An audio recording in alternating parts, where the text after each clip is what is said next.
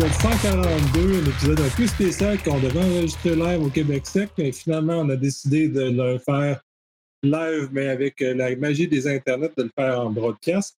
On le diffuse sur, euh, sur YouTube. Nous avons à peu près une trentaine de personnes qui nous écoutent à ce moment-ci, qui ont assisté à nous niaiser pendant le pré-show. Donc, euh, sur cet épisode-là, je suis avec Damien. Bonjour tout le monde. Steve. Bonsoir à tous et à toutes. Vincent. Salut. Et Patrick. Hello tout le monde. Bon, shameless plug. Ben, COVID-19. Hein? By the way, si vous êtes sur une roche, ben, COVID-19. C'est la plus grosse shameless plug. Euh, sinon, euh, sinon ben, il y a des activités qui sont organisées par le Hackfest pour un peu euh, réduire l'isolement que certaines personnes pourraient avoir. Si on a les show notes, fait que vous allez aller voir à ce moment-là. Il y a le Slack du Hackfest aussi pour les personnes qui veulent discuter, que le, format vidéo ou vidéoconférence les intéresse moins. C'est toujours le Slack. Et puis une mention très spéciale, un canal pour la santé mentale. Et c'est très important parce qu'on est dans une période de, très grand stress, de très grande anxiété, puis en plus d'isolement accru. Donc, s'il y a des gens qui se sentent un peu en, détresse, pas de, pas de jugement, rien, c'est vraiment, c'est très important parce que euh, faut qu'on passe tous à travers, puis c'est comme ça qu'on va réussir à en discuter et d'aller plus loin sur ce genre de choses-là. De toute façon, on va aborder aussi le fait que euh, on va faire des tours de table sur toutes les tous les éléments euh, associés au télétravail qui nous affectent tous énormément. Puis sinon, ben, lavez-vous les mains et stay the fuck home. Please. N'infectez pas votre voisin, n'infectez pas personne. De toute façon, de, ce qu'on a vu dans les derniers communiqués de, de fédéral, ça aussi, euh, ils vont commencer à mettre des mesures coercitives. Ils commencent même à penser à passer des lois pour les gens qui sont récalcitrants. Donc, s'il vous plaît, soyez des citoyens responsables. Stay the fuck home. Respectez le deux mètres de distanciation. Respectez les règles. Donc, c'est très difficile de rester, de rester sérieux très longtemps. Donc, on va commencer avec le premier tour de table qu'on a annoncé en pré-show, c'est-à-dire euh, tout l'effet du télétravail sur euh, vos vies. Qu'est-ce que vous faites, comment vous travaillez, comment vous organisez? Fait que je vais lancer la balle. Euh, je vais la lancer probablement à Patrick, qui est que, le plus d'expérience parmi nous de vrai télétravail avec un vrai employeur. Donc, que commencer, puis on discutera ensuite de tout ça. Yes, ça fait c'est ma sixième ou septième année que je suis, euh, à distance. J'ai commencé une job à Toronto, ensuite aux États-Unis et présentement une deuxième aux États-Unis. Euh, ce qu'il faut comprendre du télétravail, surtout quand tu commences à en faire, puis ce qui était drôle, ben, en tout cas, drôle et pas très drôle à la fois en même temps, quand j'ai commencé ma, première emploi à distance, c'était dans le coin d'un mois de mars. Puis je me suis rendu compte au mois de la fin mai, je crois, que j'avais pas sorti dehors, rien faire pendant trois mois. Euh, je me suis, je veux dire, à part l'épicerie, puis la garderie, puis les trucs un peu euh, standards. Euh, donc, super important quand on fait du télétravail, de, comme au bureau, la même routine, on prend des breaks, on prend l'heure du dîner, pas sur l'ordinateur. Puis il faut arrêter de travailler le soir aussi, si possible. ça semble des astuces un peu bidons, mais la majorité du monde à qui je parle, justement, mon emploi, qui sont tous tombés à 100% remote, c'est toutes des choses qui, d'un, le, monde qui ne sont pas habitués ne savent pas.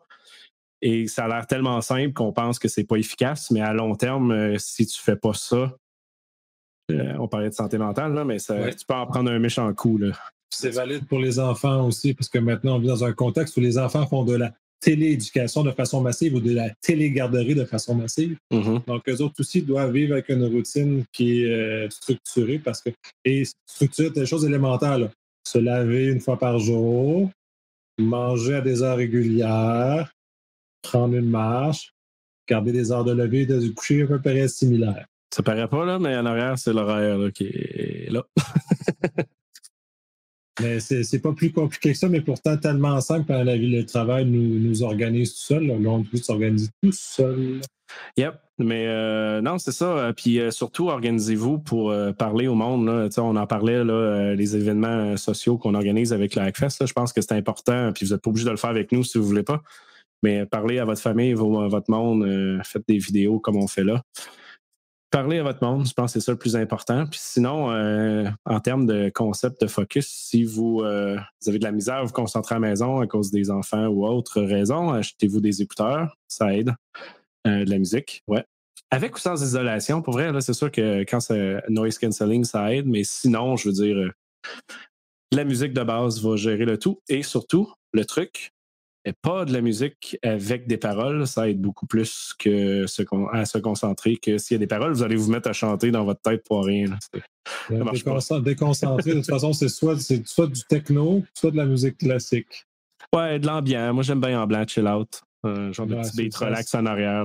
L'électronique. L'électronique au sens large ou de la musique ah, classique. Il n'y a, personne qui écoute des chants grégoriens, non? Ou de l'opéra, du Wagner? Ton genre? Il y a des paroles. ça ça marche pas. Es-tu capable d'écoder qu'est-ce qu'elle dit, la madame, quand elle chante? Ben, c'est pas ça me dérange. ça me déconcentre pareil. Ça ressemble à ça. Je lance la balle euh, peut-être un peu euh, à vous autres aussi. Je ne sais pas qui, qui a vraiment fait du télétravail dans votre gang. Euh, Steve plus, ouais. Oui, puis ce qui est ironique là-dedans, c'est quand que, dans, mon, dans mon contexte militaire, en 2002-2003, ça avait été lancé, les concepts de faire le, du travail à distance. Puis évidemment, tout ce qui est gouvernemental, veut dire, c'est super à regarder. Puis le micromanagement, veut dire, c'est l'école parfaite pour ça.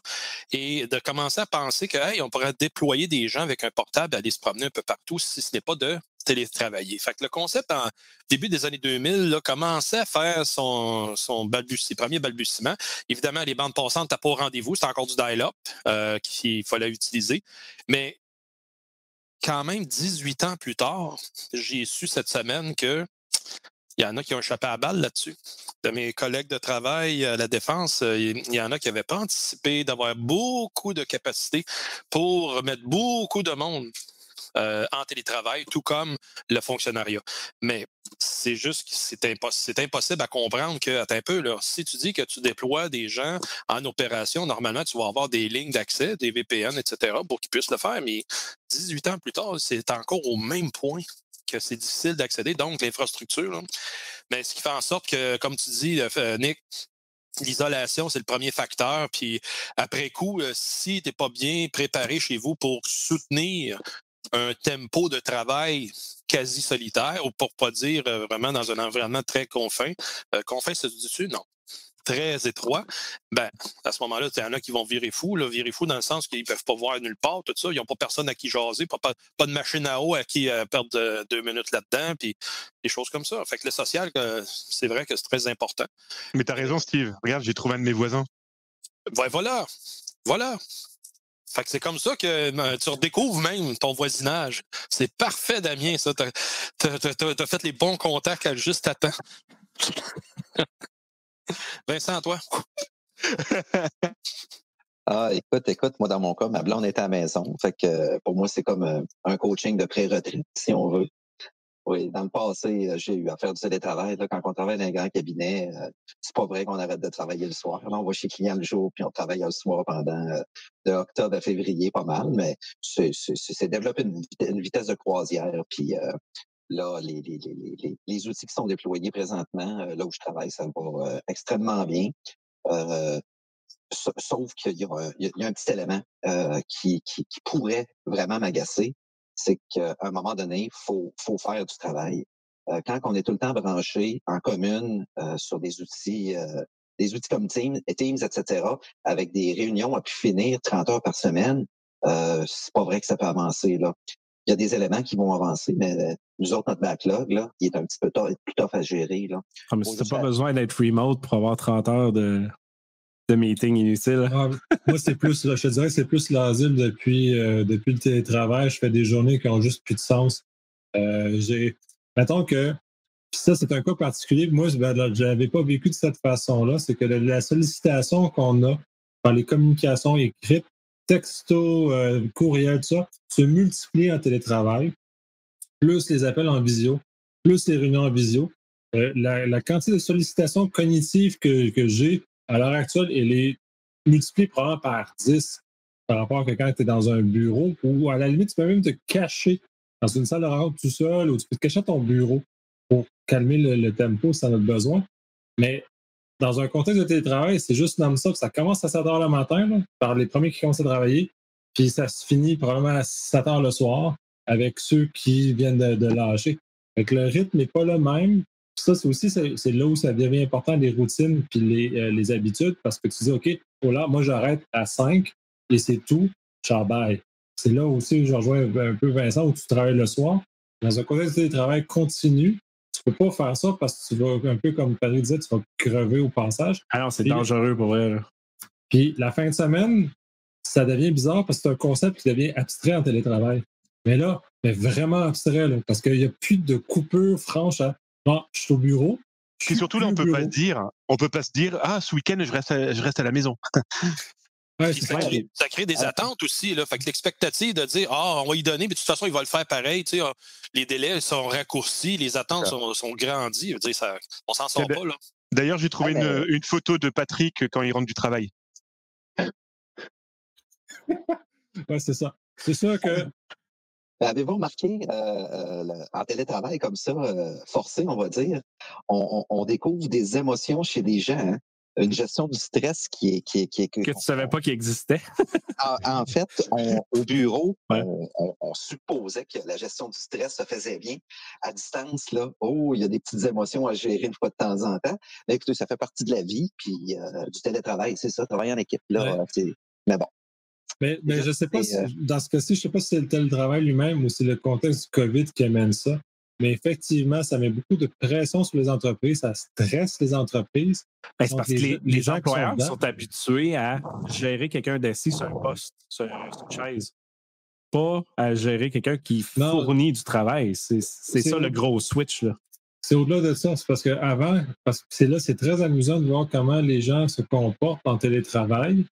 Puis c'est là qu'on voit, parce que là, c'est massif, c'est uniforme, c'est tout le monde. C'est pas juste parce que toi, tu es habile ou toi, tu es ici, c'est tout le monde y passe. Et c'est là que tu vois les gens qui ont des habilités. Ouais, puis là, on vient de voir Patrick disparaître parce que je crois qu'il y a une petite surprise chez lui. Il a peut-être pas bien scellé ses affaires. Euh, son deal n'était pas bon, je pense. Fait que on s'arrive à des contextes où les gens vont exprimer leur vraie nature d'une façon différente en télétravail. Tu parles d'émotion. C'est une façon de l'exprimer. Euh, Les gens vont exprimer leur stress différemment, sont beaucoup plus irritables aussi ben, en télétravail. C'est assez facile. Les gens vont payer les nerfs pour des, des choses qui sont euh, banales. notre- Mais en même temps, c'est un ensemble de facteurs qui prédisposent la personne à, à spinner en overdrive. Là. Je veux dire, les enfants sont à la maison. Souvent, il y a des proches, pour pas dire les parents, qui sont peut-être en difficulté. Euh, ils sont peut-être précaires. Ils savent que les, services médicaux seront pas. On multiplie le- les, variables comme ça, puis il y en a que, justement, là, sont pas trop habitués à dealer avec un paquet de facteurs comme ça. Fait que euh, je te rejoins, Nick, en disant ça. Il y en a beaucoup que, pour qui là, sont contents d'avoir d'être en vacances arrêtées, complet arrêtés. Alors qu'il y en a d'autres comme nous, ben, on est en troisième, quatrième, cinquième vitesse parce que le- la demande est forte. Ouais, puis je pense que c'est encore pire pour nous, ben, pour toute personne qui est un peu geek, là, qui fait de l'ordinateur en dehors des heures de job. C'est ça qui vient rendre le- la déconnexion très dure. Tu as ta job en info, puis tu as tes projets en info. Fait que tu es toujours à ton bureau qui est finalement ta job puis tes affaires. Fait que là, tu déconnectes Ouais. plus. Ça, c'est. Ça- Il est là ça le devient- danger aussi. ouais. C'est ça, puis ça devient l'important de se trouver des hobbies sont en dehors de l'informatique, en dehors d'un écran, de se trouver d'autres choses. Je sur, sur nous, on en a quelques je pense, Damien en a, en a plusieurs qui sont en dehors de l'informatique. Ah bah moi, j'ai un nouvel hobby depuis que je suis confiné, c'est le ménage. Oui, c'est ça. Puis en même temps, il faut comprendre, moi, je- dans ma situation, je, je me considère chanceux. Euh, ma situation familiale est stable. Euh, j'ai pas des jeunes enfants. Ceux qui ont des plus jeunes enfants, c'est beaucoup plus complexe. Je l'ai constaté dans plusieurs euh, séances de, de, de- de- de visioconférence avec euh, des collègues où on entendait des enfants hurler pour à mourir l'autre bord du mur, puis on dirait qu'ils étaient sur le bord de. Je sais pas, il se passait quelque chose dans, dans cette maison-là, mais j'ai aucune idée. Mais comme on a vu aussi Patrick quitter inopinément pendant le, pendant le podcast parce qu'il est allé gérer ses propres situations aussi. C'est un peu ça aussi, puis les gens sont pas tout à fait guéris pour ça. Exact. Pour- puis pour plusieurs, aller travailler, c'est un brin de la maison. D'ailleurs, Il on a une vidéo de, on a une vidéo de Patrick en train de gérer ses enfants. C'est ça, parce que les euh, gens vont devoir se regarder dans le miroir parce qu'il y en a qui se sauvaient de la maison au travail. Et là, ils sont confinés à la maison. euh, il va falloir régler les réels problèmes à ce moment-là et ne pas les esquiver au travail. Puis ça aussi, ça va être difficile à- à- sur la, la pression. Puis tout le monde est dans le même bateau. Là. Tout le monde a les kids à la maison s'il y en a. Tout le monde est à la maison avec des bureaux qui sont pas faits pour ça. Fait qu'il faut accepter que ça soit euh, peut-être un peu croche, puis que l'horaire soit différente. Tu sais, euh, s'il faut que tu finisses quelque chose le soir puis que tu prennes un break le jour, ben that's it. C'est ça le, le travail à distance. Tu, me disais, c'était quoi euh, mes expériences au début? Tu sais, travailler 100% à distance, que tu n'es pas dans un bureau, tu fais ta propre horaire, que ce soit le jour, le matin, le soir, peu importe. Tant que tu livres, tu livres. Fait que, tu sais, si tu travailles pas de midi à 3 heures, puis tu le fais de, de 7 à 10 le soir, c'est pas grave. Fait que c'est ça dans le chat, ça disait là, avec les, les enfants, les devoirs et tout. Ben, c'est ça qu'il faut que tu t'adaptes. Il faut que le monde comprenne que tu as une vie chez vous, puis tu travailles chez vous. Fait que tu t'adaptes ton horaire, puis ta job, à suivre. C'est c'est pas à toi à suivre ta job, malheureusement. Facile à dire, là, mais je veux dire, c'est supposé d'être ça. C'est en plein ça. Et Patrick, je te rappellerai que tu ne réponds pas sur le channel, il faut que tu répondes euh, sur le podcast. Hein. By the way, tu reprends la question et tu la, la repasses. Tiens, d'ailleurs, Patrick, il y a un de tes Hein? enfants qui t'appelle. Hey, pas pire, celle-là, il y a de la moustache. Il y a un peu d'âge. Maintenant, parler de, de, d'organ- au lieu de parler de l'organisation euh, humaine, de ça, l'organisation physique du télétravail amène une réflexion différente. Euh, comment vous autres vous êtes organisés depuis que euh, vous êtes soit en télétravail depuis un certain temps ou en télétravail forcé depuis peu de temps? Est-ce que vous avez changé dans vos habitudes? Est-ce que vous avez fait des acquisitions? Est-ce que qu'est-ce comment vous avez géré ce genre de choses-là pour vous? Euh, comme moi, j'ai changé de chaise, par exemple, parce que l'autre n'était pas adapté au fait que je travaille euh, 12 heures d'affilée dedans. Fait là, j'ai fait, je me suis fait plaisir.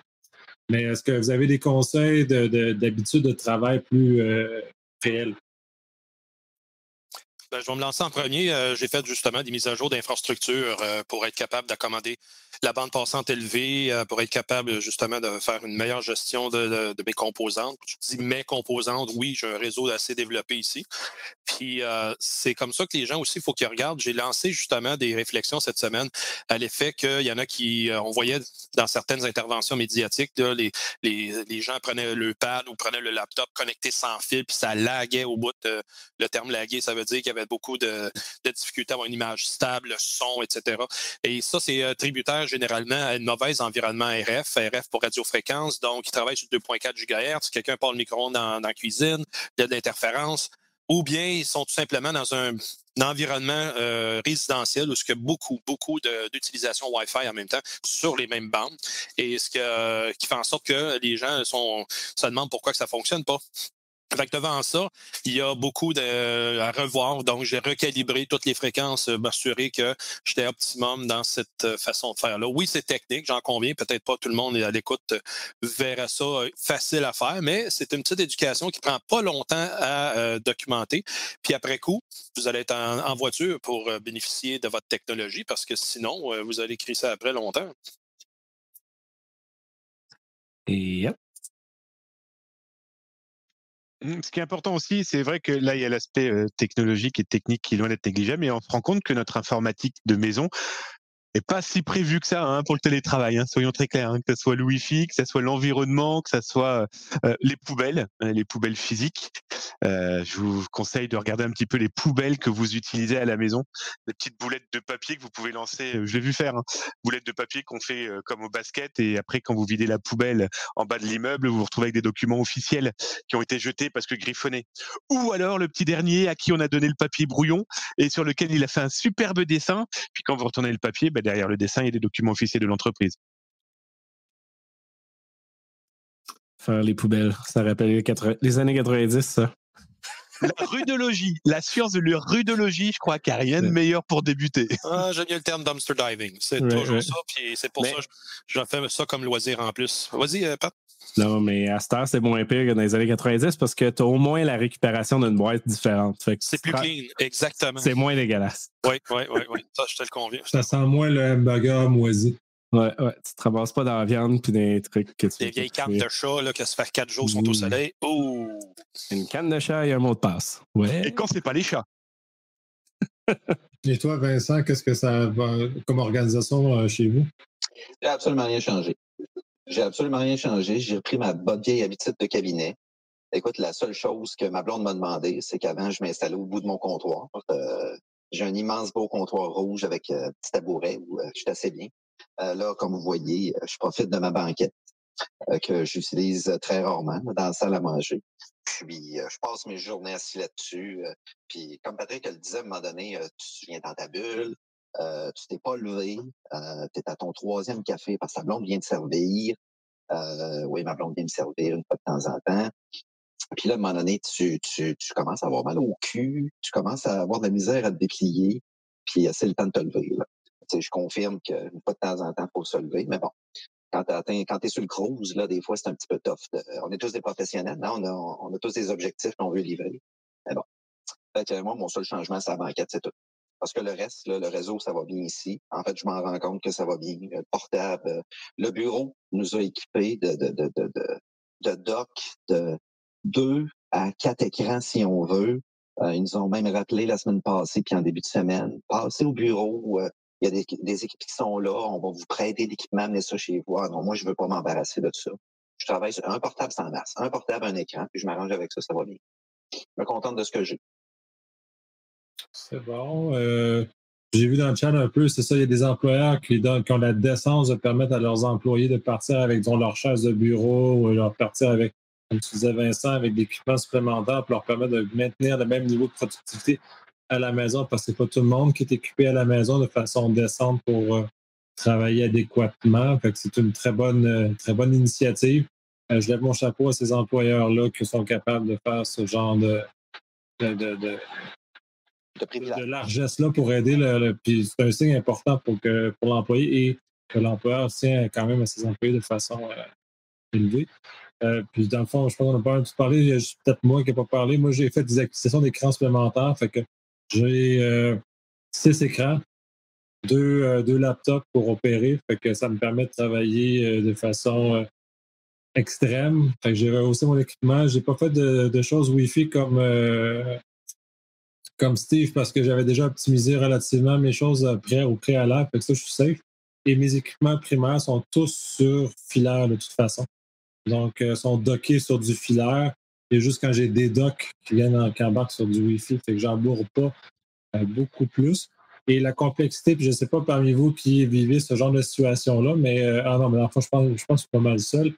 On se retrouve à deux personnes à travailler, en travail en même temps. Et ça aussi, c'est de l'adaptation. Ça aussi, c'est compliqué. J'en ai vu sur, le channel qui en parlait. Euh, c'est pas simple. C'est pas simple parce que là, on a des rencontres téléphoniques en même temps.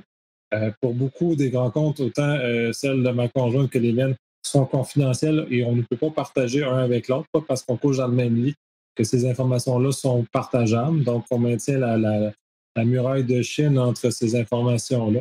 C'est très important. Puis, j'en ai vu beaucoup qui ne font pas ça. Euh, faites attention à l'information que vous partagez avec votre conjoint en télétravail, parce que des fois, les, gens entendent ce que votre conjoint dit dans l'autre rencontre, ce que j'ai déjà vu. Et j'ai déjà vu des deals financiers, des deals hypothécaires passer comme ça. soyez très, très vigilants. Ne travaillez pas proche si vous avez des informations confidentielles. Nous, ça nous a obligés à avoir deux bureaux dans deux pièces distinctes, de s'arranger différemment parce que ça ne se pouvait pas on travaille au même endroit parce qu'on a trop d'informations sensibles. Et on est en sécurité ici, puis il prend beaucoup de vous qui manipulez de l'information qui n'est pas partageable avec même votre conjoint ou conjointe. Donc, donc c'est ça. Nicolas, tu es au courant quand même que tu viens de briser le cœur de millions de fans en apprenant à tout le monde que tu as une conjointe. Tu imagines toutes ces femmes qui pleurent dans le monde en ce moment-là? Au moins un million. J'ai largement montré le fait que ben, j'étais bagué. Et à plusieurs reprises, je fuis. Donc, je suis désolé, mais je suis bagué. Alors, selon une information. Je, suis la propriété de quelqu'un. Selon une information, certaines femmes ont fui. Hein. J'ai d'ailleurs le plan où elles sont maintenant. Ah. oh là là. Que de folie. Bref, euh, en terminant ce sujet-là particulièrement, euh, à l'autre sujet de table ronde qui est, euh, à l'heure actuelle, il y a beaucoup de gens qui circulent l'information comme quoi les attaques auraient monté en fou, qu'il y aurait eu beaucoup, beaucoup plus de choses, beaucoup plus d'éléments qui circulent. Et euh, de mon vécu personnel, je n'ai pas constaté de différence. Il y a un maintien. Il n'y a pas de baisse, il n'y a pas de hausse, mais il y a un maintien de ce que les actions qui sont faites par chez les malveillants.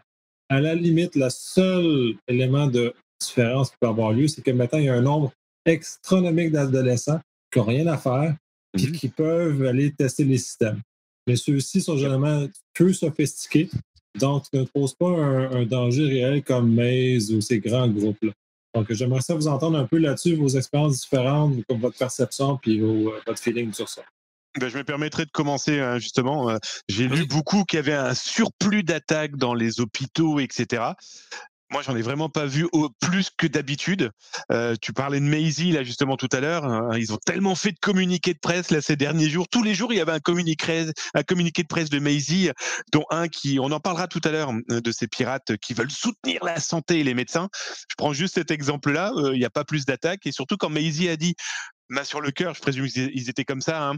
On va arrêter d'attaquer le secteur médical. On le fera plus tard après le Covid-19. Donc déjà, what the fuck, ça veut dire qu'ils ont d'autres infos. Et puis dix minutes plus tard, ils attaquaient un laboratoire anglais. Donc du coup, il n'y a pas plus d'attaques. ouais, c'est ça. Il n'y a pas plus d'attaques. Sauf que par contre, on a quand même euh, euh, repéré beaucoup, beaucoup, beaucoup de sites internet euh, avec le nom Covid-19. Alors entre les attaques et les escrocs qui vous vendent du papier shot à 50 dollars, voilà quoi. Ouais. Ben, il y, a, beaucoup de, phishing, euh, des maps de, la planète avec le virus qui se propage. Les techniques pour rentrer dans les entreprises utilisent le sujet, oui. Euh, le nombre d'attaques n'a pas vraiment monté, mais euh, dans les show notes, il y aura un GitHub, dans le fond, qui répertorie tous les, les genres d'attaques, mais c'est surtout des techniques plus que Ah, ben là, on se fait attaquer non-stop et tout. Il y a eu un petit peu de, déni de service, je crois, la semaine passée, mais ça n'a pas eu l'air d'être très flagrant. Euh, mais je pense que ce qu'il y a le plus, puis là, ça, c'est la partie qui est dure à prouver aussi. je pense que déni de service, c'est juste parce que tout le monde a fait de la visioconférence en même oui, temps. Oui, il y a eu de ça. L'infrastructure à part, c'est même pas un acte payant. pour info, il y a quatre jours, il y a plusieurs sites qui propose de voir si nos, les serveurs peuvent tenir la charge. Donc, bref, ils vendent du DDoS. Ils ont proposé des échantillons gratuits à des adolescents. Hein. bon marketing. Ah non, exact. Puis euh, j'ai vu même un post Twitter là, d'un, euh, d'un exchange d'Internet, je me souviens plus, au Canada ou aux États-Unis, puis il disait que l'augmentation est environ entre 2 et 5% de leur trafic. C'était pas. Euh, tout le monde dit Ah, c'est terrible, c'est terrible, c'est parce qu'ils veulent juste faire plus d'argent en disant que c'est terrible. C'est pas. Euh, je crois que si je peux me permettre, sans les citer, je crois que c'est OVH, le grand patron d'OVH, euh, euh, M. Klaba, qui a expliqué, selon les, les, les, les béganes qu'ils avaient, que l'augmentation n'était pas plus exponentielle que ce que certains voulaient bien le dire. Bon. Ben, cela en même temps, puis c'est ça qui est très amusant parce qu'on a vu apparaître, comme peut-être le si bien dit sur LinkedIn, une quantité de, spécialistes en télétravail et en côté du télétravail depuis que cette situation est arrivée. C'est fascinant.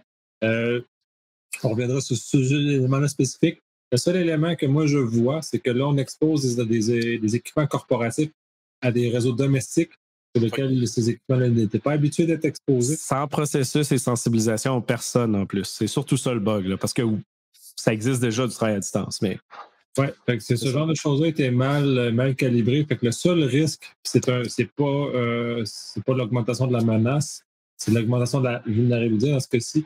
C'est qu'on expose plus, euh, plus ouvertement des machines ou des Game Boy, pour reprendre l'image de Damien, aux, méchants Internet et aux méchants réseaux domestiques, à, tout ça. Fait que je vous laisse aller avec les, les nouveaux experts. Ben, où ce qu'il y a aussi euh, une grande découverte, ben, c'est des gens qui soudainement sont attentifs. Puis on est chanceux dans notre métier parce que là, on a des gens qui captent l'information. C'est des éponges, là, sont, sont cloîtrés sur les écrans, téléviseurs, 24-7, euh, l'Internet, les médias sociaux. Et là, ils absorbent tout ce que les médias lui donnent. Hey, j'entendais des politiciens parler de malware puis de sites euh, d'arnaque de, aujourd'hui. Tout le monde, tout le monde est rendu connaissant des sujets. OK, tout le monde veut dire sa partie, c'est correct. Mais en même temps, euh, c'est que là, tout le monde est à l'écoute. Fait que là, euh, tout d'un coup, ils attendent juste un petit événement. Un petit événement, c'est multiplié par mille. Et donc, euh, ça qu'on en parle à toutes les deux semaines, nous ici, ben là, tout d'un coup, à chaque minute du jour, il y en trouve tout partout. Alors que, comme on dit, c'est normal. Fait que il y a eu des, événements euh, majeurs qui sont arrivés, comme exemple, on en a parlé dans le, deux semaines, l'hôpital en Tchécoslovaquie, puis toutes sortes de choses comme ça. Il y a d'autres événements aussi qui vont s'en venir. C'est dans la normalité des choses, propulsés par, encore une fois, le gain, toujours le gain financier. Mais par-dessus ça, l'ombrelle de la pandémie, ça va être souvent ça le, sujet où ça va rentrer dans le quotidien.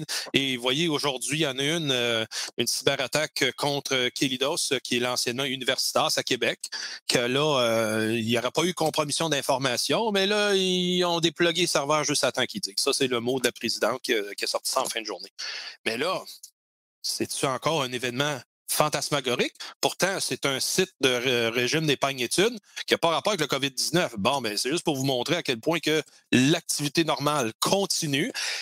Ce qui fait en sorte que l'avantage est encore une fois aux malveillants, aux pirates, parce que il y a moins de staff. Les gens sont déjà focusés sur déjà sur d'autres tâches à gauche et à droite que pour le COVID-19.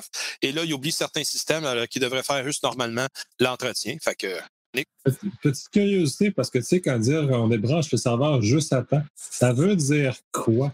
Parce que de mon expérience de réponse en incident et de tout ça, ça veut juste rien dire, cette phrase-là. C'est comme l'image là, sur le web, là, tu prends une hache puis tu ouais, genre dans les fils. Tu arraches les fils, là, toi, là, uh-huh, tu uh-huh. patch panel, ben, c'est à peu près ça. Fait que encore une fois, c'est des messages officiels qui se veulent de rassurer les gens, mais en réalité, à partir de quel moment se sont aperçus qu'il y avait intrusion? À ce moment-là, en fait. c'est quand le gars, il a vu le compte à rebours, il a dit c'est bon, c'est bon, il nous reste 23 heures, coupez tout, coupez tout. Ben, ils ont dû faire l'appel à un cyber Jedi pour faire quelque chose, couper les fils à ce moment-là à telle vitesse que ça n'a pas de sens. Hein. Puis le super, Jedi, le super Jedi, il va voir les logs en disant Tiens, il y a eu un téléchargement de plusieurs gigas avant, c'est bizarre. Ben, la seule différence dans tout ça, euh, Steve, c'est que les médias en parlent. C'est la seule différence. Parce que là, ah, il y a un risque réel. Mais le risque réel, il était là avant. Puis l'autre différence, c'est qu'ils se rendent compte que hein, les hôpitaux et les aéroports sont pas sécuritaires. Ben, Hello, ça fait juste 20 ans qu'on en parle. je, les je les ai flodés cette semaine avec toutes sortes de, de, de réflexions comme ça, de tout ce qu'on va jaser ce soir. Puis euh, très peu mais ils n'en ont rien à faire parce que eux, ce qu'ils vendent, c'est le mot COVID. Puis si ben c'est quelque chose d'intelligent ou d'utile, ben, regarde, juste, juste ce matin, ça a ressorti là, que j'ai fait un article dans, dans, dans le Soleil sur euh, la, la, la, documentation des gens, traquer les gens avec le téléphone intelligent, pour en parler tantôt. Mais c'est juste pour dire que ça n'a pas été loin. Puis ils en ont parlé parce que là, ils ont vu l'article, là, ils s'auto, euh, comment je te dirais, donc ils s'auto-éduquent pour devenir après ça experts du sujet. Puis là, ils font juste de lancer mm-hmm. des mots-clés. Tu sais, juste pour te dire, j'ai envoyé des études euh, approuvées par peer review et tout à des journalistes par rapport au COVID, là, pas à l'informatique, pour dire, regarde, là, ce que le monde dise, les vrais peer review de tel pays, blablabla, bla, bla, c'est 100 l'inverse de ce qui se passe ici. Ils m'ont répondu, ouais, mais il y a un danger pareil, on s'en fout, là. On parlera pas de ça. Sur l'association That's it. That's it. Moi, en tout cas, je suis très pressé que quand ils feront des articles en expliquant Attention, il faut changer les piles. T'es sérieux? Tout le monde est euh, omnibilé devant la télé quand on voit toutes les informations qui sont lancées. OK. Ouais, c'est ça, ça crée de la surcharge cognitive. que les gens sont complètement là, ouf. Ouf. OK. Donc, euh, on va dire que c'est la fin des tours de table. Pour ce, pour ce sujet-là, on va embarquer dans les vraies nouvelles. T'imagines, on a déjà une heure et demie, rien que le tour de table. On a 50 milliards de nouvelles, on n'est pas couché avant demain 18h. Ça va être un autre épisode spectacle. Rajoute des gifs, rajoute des gifs. je pense que sa banque est inépuisable. Ouais, je suis en train de faire un stock. Supposons, supposons. Et je vais faire un léger rappel à Steve de fermer son micro quand il, quand il mange. Ben oui, regardons ça. Il partage avec la planète le fait qu'il déguste des choses. C'est quoi? Des, des belles les pâtes, ah, ça se mange pas sec, il faut mettre de l'eau. Les pâtes, les pâtes, Damien. Pas les pâtes, les pâtes. Les pâtes de chien puis les pâtes alimentaires. Je suis français! euh, go. Bon, oui, on va commencer les, les vraies nouvelles maintenant que Euh, bon, on va commencer avec une nouvelle de Damien. Euh, découverte d'une nouvelle attaque cible les routeurs Link 6 pour miser les paramètres DNS. Divertis-nous, Damien. Oui, je vais, vous, je vais vous divertir. Alors d'abord, je vais d'abord retrouver ce que je dois vous raconter, hein, sinon c'est pas drôle. Au lieu de chercher des images. non, plus sérieusement, euh, c'est une information qui est sortie euh, chez Bitdefender. Euh, ils ont en fait découvert que bah, certains on va dire que hum, certains euh, routeurs ont encore une fois un détournement euh, bah, de DNS. Hein. donc du coup, eh bien, ils se sont rendus compte que comme les gens ne mettaient pas à jour, eh bien, euh, leur boîtier, eh bien, des pirates ont trouvé le moyen en fait de rediriger, eh bien, ces connexions non protégées, eh bien, sur des faux sites du coronavirus. Donc du coup, des gens se sont dit tiens, c'est bizarre, on est en train de me télécharger des fichiers qui ont l'air fort sympathiques, surtout que les gens ne s'en sont pas rendus compte. Et donc dès que quelqu'un allait visiter, par exemple Disney, aller visiter euh, des sites de l'éducation, aller euh, euh, des, visiter des sites pornographiques pour pas les citer parce qu'il paraît qu'ils explosent d'audience. Eh bien, les gens se retrouvaient sur de fausses pages et puis surtout, ça leur téléchargeait des fichiers exécutables. Autant dire que pour ceux qui allaient sur des sites pornographiques, il y avait de quoi débander. Mais Damien, les gens écoutent le premier ministre quand il parle et le premier ministre a dit d'encourager l'économie locale. Pour ceux et celles qui ne le savent pas, c'est vrai c'est vrai, Pornhub à Montréal. est à Montréal. Et euh, oui. Pour ça, il faut encourager notre économie. Euh, j'habite à 200 mètres, j'en peux plus. donc voilà, donc ça c'était cette petite information un peu technique, mais euh, je pense que quelqu'un parlera tout à l'heure aussi de Windows qui nous a annoncé Microsoft qui nous a annoncé deux méga failles il y a trois jours avec non pas de correctif, mais il faut mettre les mains dans la pâte pour éviter d'être embêté. dès que les zero day et dès que les véritables attaques vont commencer, autant dire que tout le monde va suer. Hein. Ça va être complètement fou. Et on va reprendre les choses qu'on parlait avec euh, une nouvelle de Steve sur une entreprise qui quoi pour une solution pour suivre les personnes infectées. Oh! Ah oui, tu as jumpé ça euh, si vite que ça, toi là? Tabarouette. OK, on va suivre de même. Le... Oui, effectivement, donc euh, c'est dans plusieurs pays. Ça a commencé en Chine et en Corée du Sud. c'est à toi maintenant, un go! D'accord, merci, merci. Et euh, Corée du Sud euh, et euh, Chine, vu que c'est des pays, ben, la Chine surtout, eux autres, ils gèrent au quotidien la vie des gens à partir de leur crédit, système de crédit social. Et de cette façon-là, ils ont été en mesure d'isoler plutôt de suivre à la trace les gens où ils se déplacent dans le pays et d'après ça d'observer les concentrations de population, mais surtout la beauté de le système, c'est qu'ils sont en mesure de dire bon bien, regarde, Damien, euh, il s'est fait déclarer donc infecté. Parfait, Damien, euh, quel était ton trajet des 48 dernières heures? Ils sont en mesure après ça de dire ben, tous ceux qui ont emprunté le circuit d'autobus 48 en telle heure et telle heure à telle date, veuillez vous rapporter pour faire des tests. Il est possible que vous ayez été en contact avec cette personne-là. Donc, ils sont vraiment granulaires à ce point-là, mais impossible à implanter ici. Donc, la discussion a commencé à flotter cette semaine euh, parce que là, il y a beaucoup d'organisations à travers le à travers le monde qui ont qui pensent à faire ces genres d'utilisation-là. Il y a présentement euh, la Corée du Sud, donc la Chine, l'Israël. Eux, ils ont voté un, un package euh, législatif avec lequel il n'y a plus de liberté. Tout ça, ça devient à ce moment-là propriété de l'État. Les télécoms, donnez-nous qu'est-ce qu'on vous demande. Puis eux, ils ont déjà un programme, un, programme déjà en place comme ça pour être capable d'anticiper la menace terroriste. Donc ça, c'est quelque chose de connu chez eux. Mais après ça, le Japon euh, le font aussi. Euh, L'Iran, l'Iran, ils ont voulu l'implanter à travers euh, Google Play Store, mais quand le Google Play Store, dans ses politiques, ils ont vu que c'était pour suivre la population, ben ils ont dit out. On ne veut plus votre application soit distribuée par notre système. Le Taïwan aussi, font la même chose. Donc, ça se promène un peu partout. Singapour aussi, une autre, euh, une autre place où ils ont très peu euh, d'infections et c'est parce que le confinement, ils l'ont fait rapidement puis ils ont été capables de le documenter de cette façon-là. Et donc, aux États-Unis, en Angleterre, au Canada, ici, il y a beaucoup de gens qui se posent la question, est-ce qu'on peut faire ça aussi avec nos réseaux cellulaires? La réponse est oui. Est-ce qu'on devrait le faire? Ça, c'est l'autre, euh, l'autre question avec laquelle le débat est intéressant parce que des compagnies qui offrent des solutions euh, exemptes de euh, vie privée, autrement dit, de documentation des informations personnelles. Et s'ils respectent ces façons de faire-là, ça a un succès. C'est un outil qui va être fort utile. Comme euh, le premier ministre Legault disait aujourd'hui, euh, ils en sont à considérer peut-être. Pour l'instant, pour lui, c'est pas considéré de l'utiliser.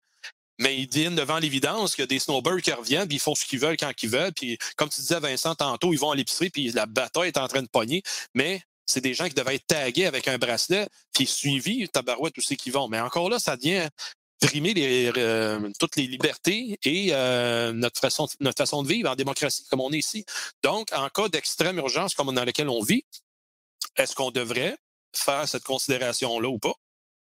Tu as une différence entre la surveillance de masse puis mettre un bracelet à quelqu'un pendant deux semaines qui revient de vacances. Là.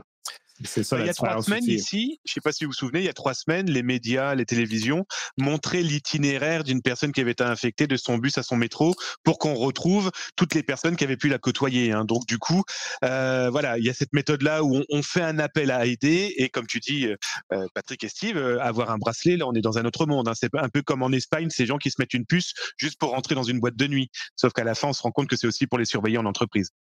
Mais en même temps, quand on va en vacances, je veux dire, sur des resorts, euh, mettons au Mexique, ben on va se faire donner un petit bracelet qui dit euh, on est un client de cette place-là, ou à Disney, ou peu importe la place. Donc, il y a des lieux où ce que c'était accepté socialement qu'on soit tagué, puis qu'on soit capable d'être identifiable facilement. Mais là, on l'est dans. Parce que tu l'acceptes, parce que tu as payé pour faire ça. Et, voilà. C'est différent. T'as pas, pas suivi à la trace tu veux pas, tu veux pas te pas suivi à la trace avec ça. On voit ta couleur, on voit la marque. Damien, va à ah Disney pour le fun. Va à Disney. C'est différent, ouais. Ah, oui. Où ça? À Disney? Mickey Mouse est tué partout. D'accord. Disney, si tu veux nous sponsoriser, n'hésite pas. Tu as même ta carte de crédit sur la bande, euh, sur le bracelet. Euh, de Disney, ouais. c'est très différent. Dans, dans, le sud, dépendant c'est où, c'est juste un bracelet de couleur. Là. Tu vas au Dollarama, tu peux en avoir un. Ouais. Euh, mais non, c'est ça. C'est pas la même game.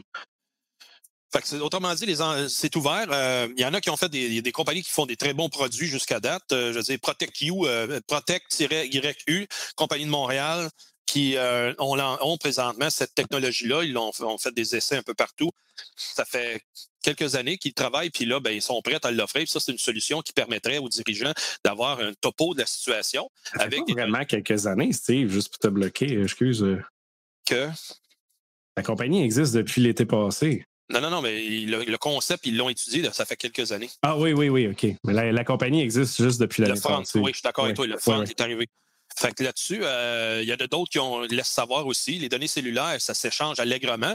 Fait que euh, s'ils sont anonymes, ça devient des métadonnées. Les métadonnées, ben, selon la loi, c'est euh, échangeable sans conséquence à la vie privée. Mais il y a des décisions de cours, il y a des juges qui se sont prononcés, que ce soit ici aux États-Unis ou en Angleterre, qui dit plus d'informations sur quelqu'un sur une métadonnée, malgré que son nom ne figure pas dessus. Fait que when it quacks like a duck, looks like a duck, walks like a duck, must be a duck, mais c'est ça la réalité. Je veux dire que les métadonnées donnent toute l'information alentour, sauf le nom, et euh, ça prend pas un génie pour être capable de dire Ah, mais ça, ça ressemble beaucoup à Damien. Damien, je t'aime, c'est pour ça que je te pique toujours. On choisit Damien. Mais effectivement, c'est toujours l'équilibre. Puis j'ai vu beaucoup de textes de, l'IFF aussi qui parlent de ce genre d'éléments-là. La balance entre la vie privée et la protection du public, elle est difficile à balancer parce que euh, elle est, c'est tricky. Puis d'autant plus que, euh, puis là, c'est généralement ce qui est malheureux, c'est qu'ils frame mal le débat. Le frame, on va vous protéger. C'est la réalité, c'est pas ça, c'est qu'ils veulent vous voler votre vie privée pour vous donner un semblant de, sécurité pendant un court laps de temps. S'ils respectaient les délais, donc s'ils dit OK, on est en crise, euh, on va dire, on prend comme la Corée du Sud, on est en crise, c'est un moment extraordinaire, on va le faire. Une fois c'est terminé, on efface tout. Pour de vrai, J'aurais, moins de difficultés à vivre ça, parce que malheureusement, l'histoire nous a démontré, même l'histoire moderne, qui obtiennent plus de droits comme ça. Et ils ne s'en débarrassent pas après de la base de données. Et ils les réussissent. Et c'est là le problème. Moi, j'ai un mot. Black, Mirror. Oui. Ah, c'est clair. Les Black Mirror, Vincent, ils se battaient pas au bout du papier de toilette. Ouais, mais ça, c'est parce qu'ils ont manqué leur histoire. tu comprends? Ils ne peuvent, pas, pas deviner que ça deviendrait un trend. Exact. J'ai aimé un, un, GIF sur le web de Zombieland, le film, ils ont pris la partie qui sont dans le, dans le magasin euh, où qui rencontrent les deux filles. Puis là, ça pose, puis tu vois qu'il y a plein de papiers de toilette dans le magasin. Et c'est pas, un, pas un vrai film, là, et c'est pas réaliste pas à toute cette affaire-là. Mais cela dit, c'est une occasion ultime pour avoir des mimes à la tonne. Oh, je suis devenu expert là-dedans. Et en plus d'avoir l'occasion de voir à quel point les gens peuvent être stupides, parce que là, les, les les, les courts vidéos qu'on voit sur les agissements étranges des gens ça devienne viraux, dont le gars qui est allé chercher un café dans un Tim Horton et qui l'a sprayé pendant quasiment une demi-heure avant de... Fuck, fallait chez vous ton café. Sérieux? Je suis content que sa face soit partout, par exemple. Méchant Ouais, imbécile. Ouais. Euh, mais le pire, c'est aux États-Unis, je me souviens plus où, je pense que c'est Pennsylvanie. Le gars est allé licher une rangée complète d'items dans une épicerie. Il s'est fait pogner parce qu'il a diffusé ça live sur Snapchat ou je sais pas où. Et il s'est fait accuser de terroriste. Ah, OK. Ben, C'est quand même bien, là, mais je veux dire, aïe, aïe. J'irais pas jusqu'à terroriste, là, mais je dis, mais c'est c'est la négligence criminelle. là, Ça, Ouais. oui. Les autres sont allés plus loin parce que c'est comme contamination de milliers de personnes, c'est c'est du terrorisme, that's it. Shit. Bon, c'est un peu extrême. euh, Il mérite d'aller moisir en prison par ailleurs, mais ton terrorisme, c'est c'est, euh, un les US. fonctionne des, fonctionne des règles. Euh, Patrick, tu avais un, un- une Yes. suite à, à ce que Steve avait voulu dire? Est-ce que tu as déjà couvert ou. euh, Ben non, en fait, ça rajoute sur le point de Steve, euh, puis c'est un point qui est discuté euh, dans le chat là, sur YouTube, que euh, les, données là, pour suivre le monde, ben, ça a été discuté à Toronto avec le maire de la ville, comme quoi qu'il voulait prendre les données d'une certaine compagnie de téléphone pour traquer le monde. Fait que c'était sur la discussion. Ils ont fait l'appel avec leur compagnie qui nomme pas. Euh, on s'entend que c'est un des deux joueurs. Et euh, qu'à partir de là, la ville a dit Ah, finalement, on ne prendra pas les données. Mais ils ont, ils ont donné les données. là. C'est comme voici le lien pour les télécharger. Puis tout est là, tout est prêt. Les compagnies de téléphone n'en ont rien à faire. Ils donnent ces données-là. Ils ne vendent pas, là. ils les donnent aux villes puis au gouvernement. Fait que si ce cas-là est en place puis est dans les médias, il y en a sûrement eu d'autres avant. Et euh, il y en aura sûrement dans le futur. Ouais. Et futur étant très prochainement parce que c'est pas mal là. là. OK. Je pensais Ouais. que ça- c'est la conversation, ça a juste qu'on veut tomber mort. ça. C'est juste ça, mais euh, non, c'est juste, c'est terrible, c'est ridicule, là, je veux dire. Ben, le commissaire à la vie privée, M. Terrien, il a dit année après année aux aux parlementaires, donnez-moi les pouvoirs nécessaires, donnez-moi les outils nécessaires pour faire ma job, de faire la protection de la vie privée des gens. Puis ça, avec le- la, la conférence du mois de novembre dernier, avec tous les autres commissaires à travers le Canada, de chacune des provinces, sont tous euh, unanimes à dire, justement, les politiciens, les parlementaires ne font pas, ne donnent pas les outils à ces gens-là pour faire le bon travail. Et encore une fois, dans les- dans l'élection du mois d'octobre dernier, zéro, zéro engagement de quel que ce soit le parti envers la protection des données personnelles.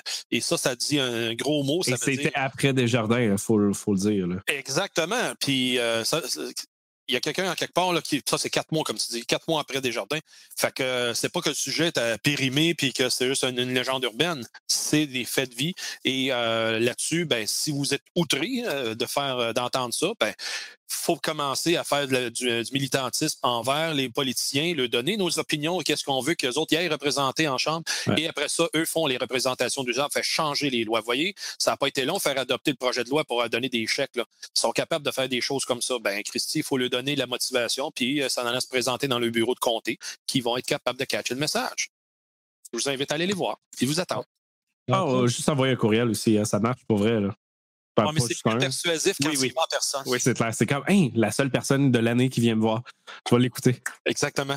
Ben, En plus de ça, puis euh, c'est là où ça devient intéressant parce que tout ce débat de protection de la vie privée pour entrer dans le tracking du COVID, euh, si on avait un commissaire à la vie privée qui était efficace, qui avait des pouvoirs, qui pouvait agir réellement, je serais beaucoup plus enclin à, à- à adhérer à ce genre de mesures-là temporaires en sachant que j'ai un, un chien de garde qui va, s'assurer qu'après ce soit terminé, détruire les informations. Qu'à ce moment-là, ce serait comme une balance, une balance adéquate selon le système euh, politique et, démocratique dans lequel on vit, qui serait euh, beaucoup plus confortable dans, ce genre de choses-là.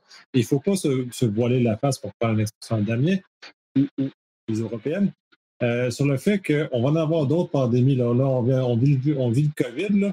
C'est une, pratique pour la prochaine. là. On va en avoir d'autres. Mais là. Ça va Nick- être régulier. Là. On en a vécu une ensemble, nous autres. Ben, H1N1, maudit. C'est H1N1. H1N1 était gros, puis ça a été intense aussi. là. C'est juste que ça n'a pas affecté le Canada du tout. Je veux dire, il y a eu les vaccins, puis tu as eu Claude Patente qui bypassait le fil, mais à part ça, n'y a pas eu grand-chose d'autre. Parce que c'est l'influenza qu'on était capable de vacciner dans un délai très court. Qui était, qui était court. Mais ça l'a affecté beaucoup plus le Mexique, le Sud, etc. Euh, mais j'en parlais euh, récemment euh, de la famille, puis qui était dans le Sud à ce moment-là. Ils se sont fait évacuer en deux journées, etc. Fait ça a eu un impact là-bas, mais c'est ça, pas ici. L'anecdote étant que le premier Hackfest qu'on a fait en 2009, deux semaines avant l'événement, ben, en fait, si je recule un peu avant ça, quand on a signé pour le Hackfest 2009, c'était une salle à l'Université Laval parce que l'ancien Hackfest, c'était des étudiants de l'Université Laval. Pour continuer la, bonne tradition, on a loué la, même salle qu'eux, etc. Puis sur la clause de contrat, ben, il y avait une clause qui disait le seul moment possible que vous ne pourrez pas faire votre événement, c'est s'il y a une pandémie et il faut faire des vaccins. Oubliez ça, ça arrive jamais, il n'y a pas de trouble. Deux semaines avant l'événement, on a reçu un courriel. Ah, ben, euh, on annule tous les événements, désolé, bye. Euh, c'est rien, là, c'est that's it. Fait qu'on a réussi, je sais pas pourquoi, à trouver une salle en genre deux jours. Ouais, ça a été funky. Là. Ouais, ouais, ouais. Puis euh, on a eu quoi, 150, 170 personnes ce jour-là. Ça a quand même été un succès, mais c'était très drôle. 170? Ouais, ouais, ouais. C'était quand même une bonne première année, mais euh, ça a été assez funky. Mais tu sais, mais c'est rien par rapport aux organisateurs d'événements de 2020. Là. autres, non, non, ça, ça rien. C'était, ça a été une petite répète de, de, de qu'est-ce que peut ressembler ce genre de choses-là. Mais par ailleurs, euh, cette pandémie-là, c'est la première qu'on vit avec du confinement et tout. et c'est sûrement pas la dernière dans laquelle on va vivre comme ça. Attachez votre sucre solide avec la broche parce qu'on va en avoir d'autres événements de cette nature-là. Puis au moindre coup d'influenza qui va arriver, on va tomber dans des mesures de confinement, probablement même beaucoup plus vite que ce qu'on a là. Donc, il faut voir, c'est sûr qu'il faut s'assurer. C'est pour ça que dans ce sens-là, si on avait un chien de garde efficace, ça irait. Euh, moyen. Bref, changeons de nouvelles. Euh, Patrick, euh, autre nouvelle sur le COVID. IOC, you quoi, t'as dit? Parce que j'ai pas compris. T'as écrit IOC sur ton chose. C'est ah, OK, d'accord. Un peu. Parce que là, tu bouges mes nouvelles. Ah, ah oui, j'ai des places toujours à la file. Je cherchais mes nouvelles. Auditeur. Yes. À chaque fois que je prends une nouvelle et je la place, avant de la, prendre, de la mettre de l'annoncer, je la place dans l'ordre dans la file. là, ça a l'air qu'on a un petit peu de misère à suivre que j'ai mis dans l'ordre dans la file. C'est le soir, là. Euh, ouais, les IOCs. Euh, dans le fond, on en a parlé un petit peu en début de show. Euh, de toutes les attaques qui se passent sur le COVID. ça, c'est principalement plus un point pour aller dans les show notes et un GitHub qui liste la majorité de ces attaques-là. ce qui est intéressant de ça, c'est les catégories qu'ils ont mis. Fait euh, on a, mettons, le phishing qui va lister la majorité, ben, peut-être pas la majorité, mais les, plus flagrantes attaques qui utilisent le thème du COVID pour faire ça. Et ils donnent les sites web qui euh, font l'analyse de ces phishing-là, que ce soit le. Euh, sais comment ça s'appelle? Risk IQ, Checkfish, etc. Donc, vous avez tous les liens dans, ce GitHub-là et ça vous permet de voir à quoi ressemblent ces courriels-là, les templates, etc., le contenu et autres. Donc, euh, vous préparez pour euh, faire euh, vos défenses. la partie là, des maps qui étaient copiées, qui font l'installation d'un ransomware, d'un malware. Les exemples sont là aussi. Il y a eu les attaques de DDoS qu'on a parlé plus de bonheur, mais qui a peu, très peu d'informations. Et la partie du peace offering qu'on a parlé tantôt de Maze, qui ont décidé de ne pas attaquer rien, mais qu'une demi-heure après, tout était fait. Euh, les nouvelles sont là, malgré que ça ne change rien, mais c'est juste plus drôle que d'autres choses. Évidemment, tous les risques de travailler à la maison qu'on a parlé tantôt sont listés, les malware samples et les techniques et les attaques de certains APT. Donc, euh, allez voir ça, ça, vaut la peine, mais c'est sûr, si vous avez déjà des feeds de, threat euh, hunting et autres, threat intelligence, techniquement, vous avez déjà cette information-là, mais c'est un, bon spot finalement pour euh, le regroupement, puis au pire, allez updater ça avec ce que vous trouvez. Pour ceux et celles, justement, qui sont des sysadmins, qui sont des, des spécialistes de la sécurité de l'information, des CIO, des CISO, des ISSO, des, des OSSI, je veux dire, ça, c'est de l'information critique pour que vous puissiez vous préparer à anticiper la prochaine étape. La prochaine étape, c'est que il va en avoir davantage multiplié par 100 des cochonneries comme ça qui vont vous arriver à vos systèmes, qui vont arriver dans vos boîtes à mal. Et si vous n'êtes pas prêt à anticiper comment ce que c'est, ça s'est déjà fait, mais vous ne pourrez pas bien éduquer, faire sensibiliser votre population de travailleurs. Donc, euh, c'est comme ça que vous, vous allez pouvoir vous préparer, préparer vos patrons aussi à dire patron. Puis évidemment, ça, c'est la partie la plus difficile parce que quand vous arrivez à vos patrons, vous leur dites patron, voici ce qui se passe sur l'Internet, j'anticipe que ça va se passer. Ils te regardent, par arrêt, voyons donc, t'exagères encore, jusqu'à temps que ça se fasse planter. Combien de fois, tous ici autour de cet écran, on a eu ces références-là de part de dirigeants, directeurs, managers, de whatever, euh, qui euh, créaient pas à ça. Mais comme je j'en m'en en parlais tantôt, mon dernier point là, sur euh, une vieille référence que j'ai sortie, j'ai déterré de mes archives euh, de, du fin fond de la Batcave. Je veux dire, il y, a des moyens de se protéger, des moyens d'anticiper comment être prêt pour être capable de faire face à ce qu'on vit aujourd'hui. Effectivement. Puis tous ces éléments-là, puis basés sur ce que je vois sur le chat, euh, je vais profiter pour faire peut-être un autre tour de table. La gestion d'un incident de sécurité pendant qu'on est dans un contexte de confinement de télétravail, ça va présenter des défis très intéressants. Qu'est-ce que vous en pensez? Non, euh, mais oui, dans le sens que c'est la réponse que j'ai donnée sur le chat. Euh, c'est toutes des choses qui devraient être déjà en place. Il n'y a rien de spécial. Mais on se rend compte qu'on n'a rien en place finalement. Oups, il fallait faire ça il cinq ans. Euh, tout ce qui est les, endpoints, la sécurité avec les EDR, les, les détections sur les postes, si tu as déjà ça en place, que tu sois remote ou pas, il n'y a pas de différence. là. c'est sûr qu'il faut que ton installation soit accepte le data à, distance. Mais en gros, euh, c'est ça. Il n'y en a pas de, de, problème si tu avais fait tes devoirs. C'est plate hein, comme réponse. Et je rejoins d'ailleurs Patrick. On nous a beaucoup parlé donc comment bien se sécuriser pour son, télétravail. Ah, il y a un mois, il suffisait d'aller, je sais pas moi, sans les citer McDonald's ou autre Starbucks, de voir tous ces professionnels en train de travailler avec le Wi-Fi du restaurant. Ah oui, oui, oui. Mais là, on est dans une bonne passe. On peut pas aller travailler au café. pas se poser, en tout cas. Euh, mais c'est une des grosses attaques. Je suis sur un certain Slack de Red Team et euh, quand on parlait d'attaques plus physiques, euh, justement, voler les badges, les Wi-Fi, etc., c'était l'attaque dans des grandes entreprises aux États-Unis, que c'est ce qu'ils font. Je veux dire, quand ils veulent targeter les employés, ils ne suivent pas en arrière des portes. Ils s'en vont au café et attendent qu'ils passent à côté de leur table. C'est aussi simple que ça. Et évidemment, le Wi-Fi du café qui intercepte middle middle, etc. Juste regarder au-dessus de l'épaule aussi. Hein.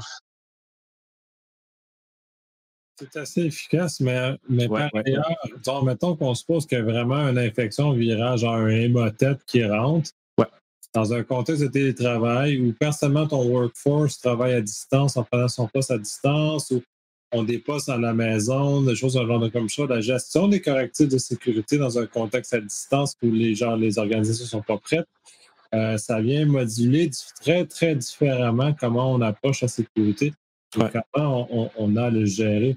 Et on, là, on parle de DR qui fonctionne bien, euh, je suis prêt à parier que beaucoup de Fortune 500 que leur EDR ne fonctionne pas nécessairement bien. Non, puis ça, c'est un bon point que tu dis, par exemple, Nick, parce que euh, c'est quoi, ça fait 3-4 ans? Quand j'ai commencé à faire euh, du Red Team en consultation, on en a fait un contre une compagnie. C'est un exemple que je donne tout le temps, je l'ai peut-être déjà donné sur le podcast, mais la majorité des entreprises ne testent pas leur euh, leur défense de sécurité. Ils vont tester la sécurité des assets, des serveurs, des endpoints, etc., mais pas de leur système qui paye 100 000, qui installe, qui est supposé détecter des malwares. Ils ne testeront pas ça. Ils ont payé, c'est sûr, c'est de la magie, ça marche. Euh, fait que première euh, Red Team, Purple Team qu'on fait, le concept, c'était workshop. Une liste d'éléments à tester contre la sécurité, finalement le SOC interne. Puis dans les, je pense que c'était dans le top 3, les trois premiers que je testais, c'était de faire rouler les outils de base sur un poste, sur un endpoint. Tu sais, ce qui existe là sur. Euh, toutes les pas les malwares, mais les outils malicieux comme Mimikatz, etc. Là, les trucs de base, là, non modifiés, non altérés, de base, copie-coller sur le poste, tu cliques sur Enter, voir si ça se fait détecter. Bien évidemment, eux autres, il y avait une certaine solution antivirus. C'est sûr, ça se détecte. J'avais la même sur mon poste, je l'ai testé, ça fonctionne. Je me fais. Mon fichier disparaît. Je n'ai même pas le temps de cliquer dessus. C'est détecté. Fait qu'ils me donnent accès à leur machine, je copie ça dessus, ça se détecte pas, je paye sur Enter j'ai les passwords, j'ai tous les détails. Fait que le concept, c'est tous les jours, on débrief avec eux. Le lendemain, on leur dit ça. Je ben là, c'est parce qu'on a telle solution en place, ça le détecte, ça l'a toujours détecté. Fait qu'ils checkent, ça n'a rien détecté, pas de log, pas d'alerte, pas rien. Ils ont fait rentrer le gars de la compagnie d'antivirus. J'étais là pendant un mois ou deux, je pense, dans ce contrat-là. C'était pas réglé à la fin du deuxième mois. Ils n'ont jamais trouvé le bug. Fait que c'était tester vos affaires, là, je veux dire c'est niaiseux, tu sais, que ce soit un antivirus, du malware, du EDR, des détections dans le cloud, peu importe, testez-les. Puis pas juste tester le cas que la compagnie dit de tester ça. Non, non, non. Faut plus loin. Tu l'encodes, tu l'encryptes, tu testes 12 000 manières, etc. Ce qui amène que probablement que beaucoup de compagnies qui, ont, euh, se sont fait l'acquisition d'EDR par magie là. Beaucoup de magie. oui. Et probablement qu'on va être mal déployé. C'est ce qui fait qu'on va avoir des incidents dans un contexte de télétravail massif. Oui. Ça va, j'ai vraiment, mais là, je veux vraiment opinion spécifiquement comment se trouver dans un contexte non optimal de gestion d'incidents où tout le monde est confiné. On n'est pas supposé être à, à deux mètres d'une personne. Ouais. Ouais, euh, je peux te ouais, vas-y. Oui, vas-y. Ouais, je vais juste ajouter un petit truc. Euh, je pense que le, le, le, un des plus grands risques, c'est c'est pas au niveau des, des, des appareils, de l'infrastructure, des automatismes, euh, dans le contexte actuel, euh, c'est les gens, les gens qui sont en mode surveillance, détection. Euh, on faut demander à ces gens-là, les sensibiliser. C'est probablement des gens qui doivent être devant leur écran, pas en train de donner le biberon dans la pièce d'à côté ou être en train de faire le tour du quartier avec le bébé en arrière pour l'endormir. Euh, euh, on est en pandémie, là. En pandémie, on s'en va courir dehors, on va au centre ben, d'achat sur la plage. C'est ça. Puis ce moment-là, ce qui est bien plate, le karma, hein? C'est le moment où ça va arriver, c'est sa première ligne de défense, t'es pas là. Euh, je pense qu'il y a. je pense que le risque est, plus, est, plutôt là. Ben, je pense que ton point est bon, puis je le ramènerai au point de communication. Le, le tout de, de, de, ta question, Nick, c'est les coms puis le process si tu n'as pas de processus en place, puis ta communication à distance n'est pas bonne, que ce soit sur Slack, conférence vidéo, email, whatever, euh, on se ramasse dans une situation qui n'est pas vraiment bonne. Euh, à partir de là, le, bug, c'est que tu vas avoir. Euh, tu es supposé, excuse plus, d'avoir une entrée, une alerte dans tes courriels, sur ton Slack, peu importe. Tu es supposé avoir quelque chose qui fait ding, ding, ding, peu importe t'es où. Mais pour une entreprise qui n'est pas habituée à la distance, ben, ils n'ont rien de ces processus-là en place. Puis pour le niveau de patching, ben, il n'y a rien en place non plus. C'est ça l'affaire. C'est comme tomber mort que Je pense que je pensais avoir un peu plus de, choses, euh, plus de viande, mais bon, bref.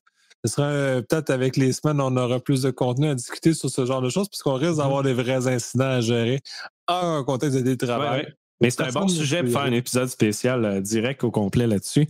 Euh, puis c'est drôle que tu amènes le point parce qu'à la job aujourd'hui, on écrit un blog exactement sur ça. bon, ben, on fera. On fera un épisode là-dessus. C'est noté, on fera un épisode d'explication là-dessus. Oui, Steve. Soyons patients, messieurs. Les gens sont fébriles, ils viennent de rentrer dans le mode là, je suis à maison. Mais que la période va s'étendre un petit peu plus, là, tu vois, le moral va tomber un peu. Et là, les erreurs vont commencer à apparaître parce qu'il va y avoir de la fatigue émotionnelle, il va y avoir de la fatigue intellectuelle. Puis après ça, ben, la déstabilisation va être au rendez-vous. Parce que rappelez-vous, quand vous allez en vacances une semaine ou deux, c'est juste parfait, tu peux te décrocher un peu du travail. Mais quand tu es trois, quatre semaines, voire cinq, oups, là, c'est un régime de vie qui change. Fait que c'est là qu'on, euh, oui, ça va faire l'objet d'une belle émission, ça, euh, j'en conviens. Mm-hmm, mm-hmm. Effectivement, on va, on va programmer ça. J'essaie de trouver du temps pour produire les épisodes.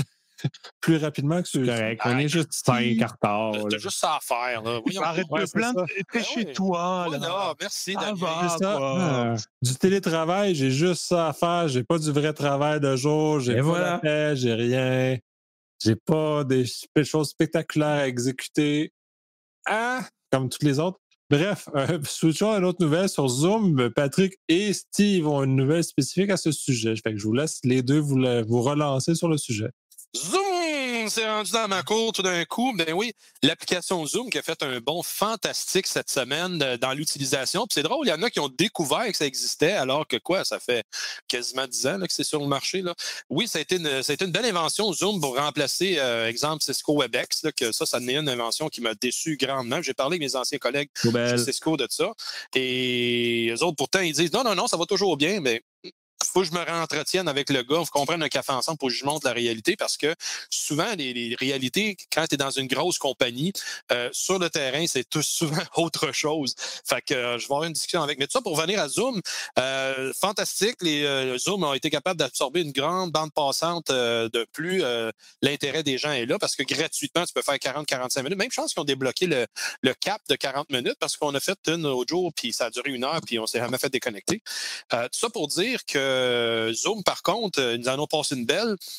Ils ont revendu toutes les applications, toutes les, conférences qui se font à partir euh, du téléphone intelligent pour, le client Zoom. Ben, ils ont revendu à, Facebook, excusez pas à FaceTime, à Facebook les métadonnées des gens qui ont eu cette conversation-là durant la dernière semaine, même les deux dernières semaines. Fait que ça va encore là dans, l'optique, ben, un peu, comment ça se fait que dans les politique d'usage de l'application. Il n'y a rien qui dit qu'ils vont faire cette cumul d'informations-là. Et surtout, sans votre consentement, le donner à une autre compagnie, comme dans ce cas ici, Facebook. Fait pourquoi Facebook? Ben encore là, c'est pour euh, des éléments de publicité, euh, des éléments donc marketing, mais euh, ce qui ramène en avant-plan, encore une fois, le, le qu'est-ce qui devient intéressant de travailler avec une application? N'oubliez pas, quand c'est gratuit, ça devient vous êtes, le produit, ça devient euh, la façon de le payer.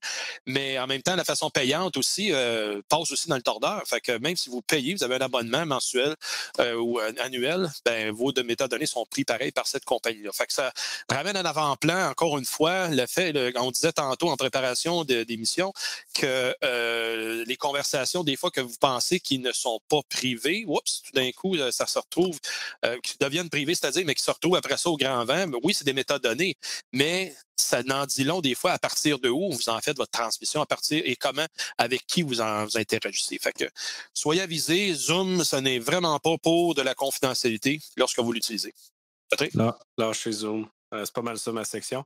On l'a abandonné pour faire le podcast. Euh, il y a des tonnes de vulnérabilités. On, on parle de Facebook là. Là, je pense, c'est quoi, deux, trois semaines, ils ont eu un, un leak de privacy, tu étais capable de rentrer dans n'importe quelle conférence. L'année passée, au mois d'octobre, je crois, il y a eu une autre vulnérabilité, ils se sont fait pirater. Je veux dire, oui, leur action a monté de 40% tout le monde se lance là-dessus parce que le mot Zoom est cool, là, mais euh, c'est un méchant shit show, cette euh, application-là. Et la compagnie n'en a rien à faire de la sécurité et du privacy. C'est ce qu'ils nous ont montré l'année passée, puis on en a parlé sur nos podcasts. Damien? Ouais, c'est en train de nous dire qu'en fait, on était les seuls à pas réussir à le faire fonctionner correctement. On était les seuls qui ne voulaient pas se faire euh, voler nos infos. C'était la feature qu'on a voulu enlever. Mais c'est des choses qui arrivent. Euh, puis justement, en parlant du Zoom, on est dans un contexte d'une compagnie qui était énormément sollicitée. Vincent, tu as une nouvelle sur le fait qu'il y a eu peut-être des petites pannes dans le nuage durant, les, euh, durant tout ça. Ah, c'est pas une grosse nouvelle. Je me suis intéressé justement ces dernières semaines à la surcharge qui pourrait se produire euh, avec justement le confinement. Euh, vous irez voir dans les, dans les notes, là, j'ai mis euh, un site web qui fait justement une vigie de ça, Down Detector. Et puis, ben, écoute, je vais, j'ai pas envie de rire des Français, Damien, mais la majorité des pannes dans le top 3, la France, c'est. Ben, c'est parce que, attends, là. On se souvient de Damien qui habite en France, qui a qui participe au podcast. Uploader 20... Je sais, mais tu sais, uploader 20 megs, ça te prenait une demi-heure. Quand c'était pas deux heures. Deux heures ou une nuit complète. Mais non, pour vrai, on dirait, c'est Damien qui a l'expérience, mais le réseau là-bas euh, a pas l'air top notch. Ah non, écoutez. Ben, disons qu'en plus là, en ce moment, il y a Pornhub, il y a YouTube, je sais plus trop qui, en tout cas c'est pornographique, qui ont offert leur premium. Voilà quoi, nos comments. Mm-hmm. Et euh, Netflix a décidé de diminuer, de forcer la diminution de 25% de la qualité de tous leurs vidéos en Europe parce que ça bouffait trop leur bande passante. Mais en France, pour être très honnête, euh, par exemple, je prends l'exemple de Orange, l'opérateur historique. A envoyé un SMS et a mis sur son blog comment une bonne utilisation aussi du numérique. Donc ça, c'est pas négligeable aussi. Sachant que là, par exemple, je prends mon cas. Moi, à la maison, ils sont trois. Eh ben, c'est trois téléphones connectés au Wi-Fi. C'est peut-être deux ordinateurs. C'est peut-être un objet connecté. C'est peut-être une télé connectée. Euh, voilà, on a, c'est nous la fibre, elle vient tout juste d'arriver. Hein. Tu vois, tu parles d'Orange, justement. Là, Orange, il est en numéro 2 présentement, euh, qui, qui, qui pose des problèmes, justement, de connexion, euh, notamment en France. Puis ce qui est comique, c'est que la, la, la, la, plus, la fenêtre de temps où il y a le plus de problèmes euh, recensés, c'est à 3 heures du matin puis 6 heures du matin. Là, je suis pas en heure d'ici, là, je suis en heure de là-bas. Vous faites quoi à cette heure-là? Vous dormez pas? 3 heures et 6 heures? Écoute, c'est mes, mes, capacités sexuelles me permettent pas d'être aussi long. J'ai aucune idée, en fait. en tout cas, vous irez voir la carte, c'est intéressant. Ça ne veut pas dire que le site est down, mais ça veut dire qu'il y a des petits problèmes de, des problèmes de connexion. C'est intéressant. Je m'intéressais à ça. Je voulais des, des indicateurs. Euh, oui, je suis un auditeur. Je dis pas métrique, moi. Je dis indicateur. Oh là là là là là là! Que ça vole bas, que ça vole bas. Tant qu'à parler de Netflix, Patrick, Free Netflix? Attention, mon mute, hein? Faut pas oublier le mute. Je suis en train de me faire un Steve, moi, là. Aïe, aïe, aïe. Euh, Netflix, qui euh, ah, s'est fait phishing, si on peut dire, un peu. Euh, en fait, il y a l'attaque, ben, c'est pas une attaque, c'est le, template utilisé euh, qui Netflix offrait gratuitement un peu à la Pornhub. Netflix gratuit. Donc, évidemment, tout le monde a cliqué là-dessus. Et non, il n'offre pas Netflix gratuit, donc c'est un malware. donc, il, est sorti, ont appelé ça le No Netflix, le No Free Netflix, pour faire part de cette nouvelle qui n'était pas la réalité de la chose.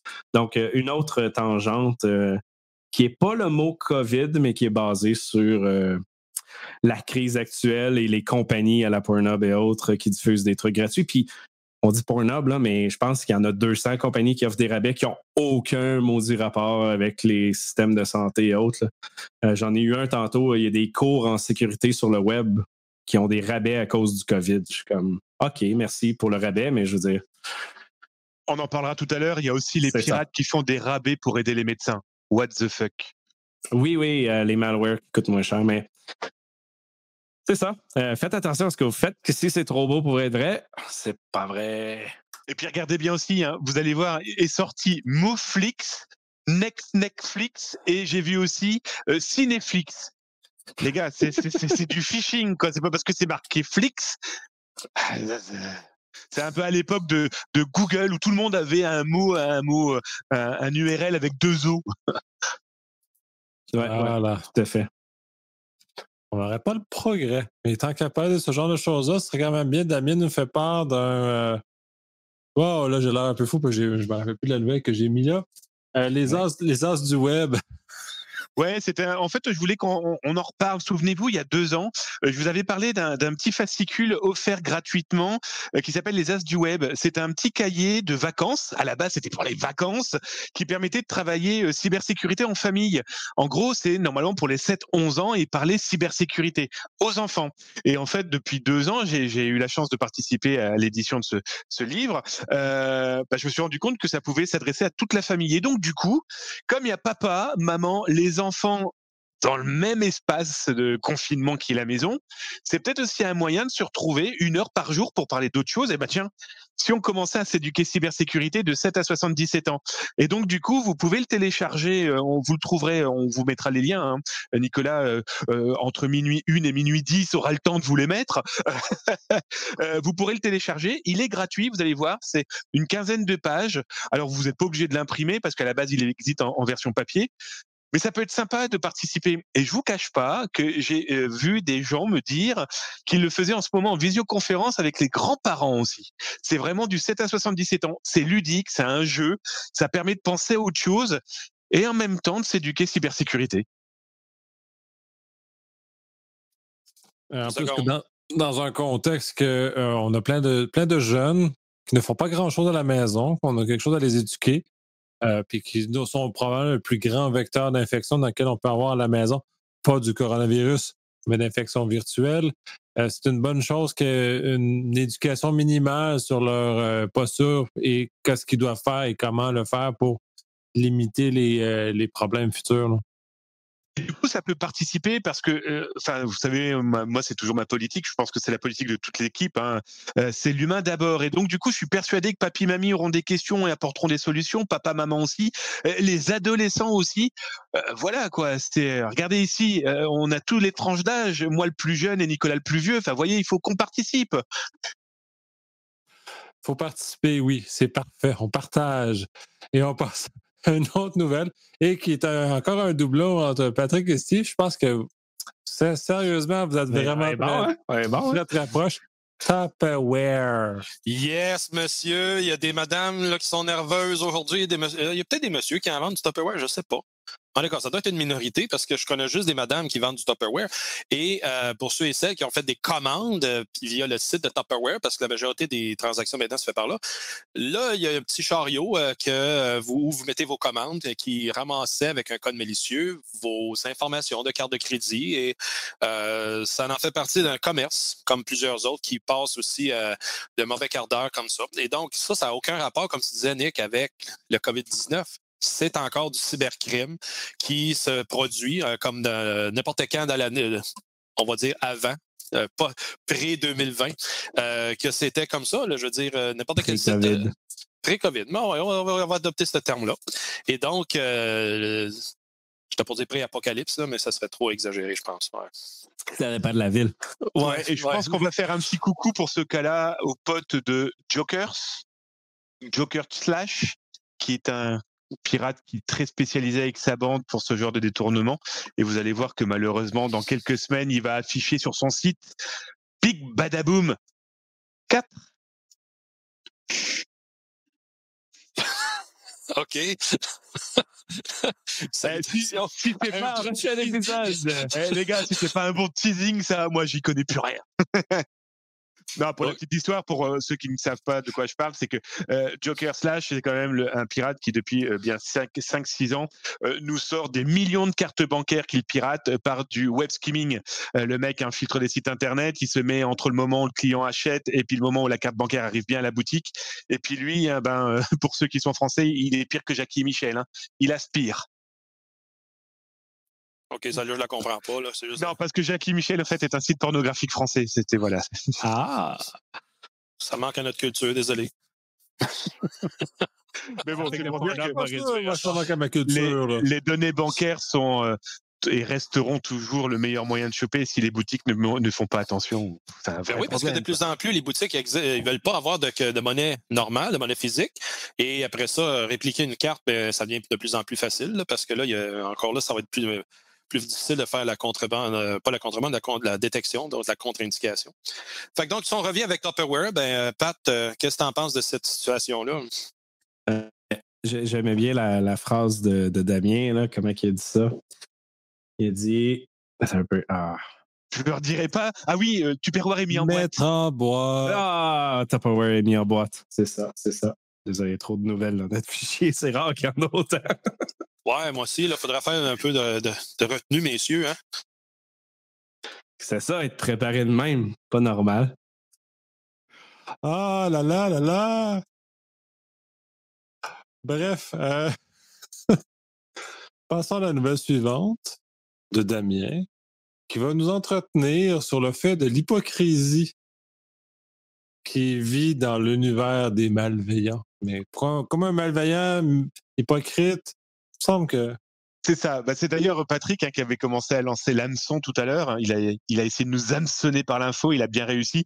Euh, c'est parler de ces pirates informatiques. On parlait de Maïzy tout à l'heure hein, qui euh, euh, a mis la main sur le cœur, un communiqué de presse en expliquant euh, que oh là là, il n'allait plus attaquer euh, les hôpitaux et tout pour aider euh, ces gens à, nous soigner, mais qu'ils ils y reviendraient plus tard. Donc ça veut dire qu'ils ont en stock à première vue encore pas mal de merde à, à- malheureusement à épandre et surtout donc à perturber des populations qui n'en ont pas besoin.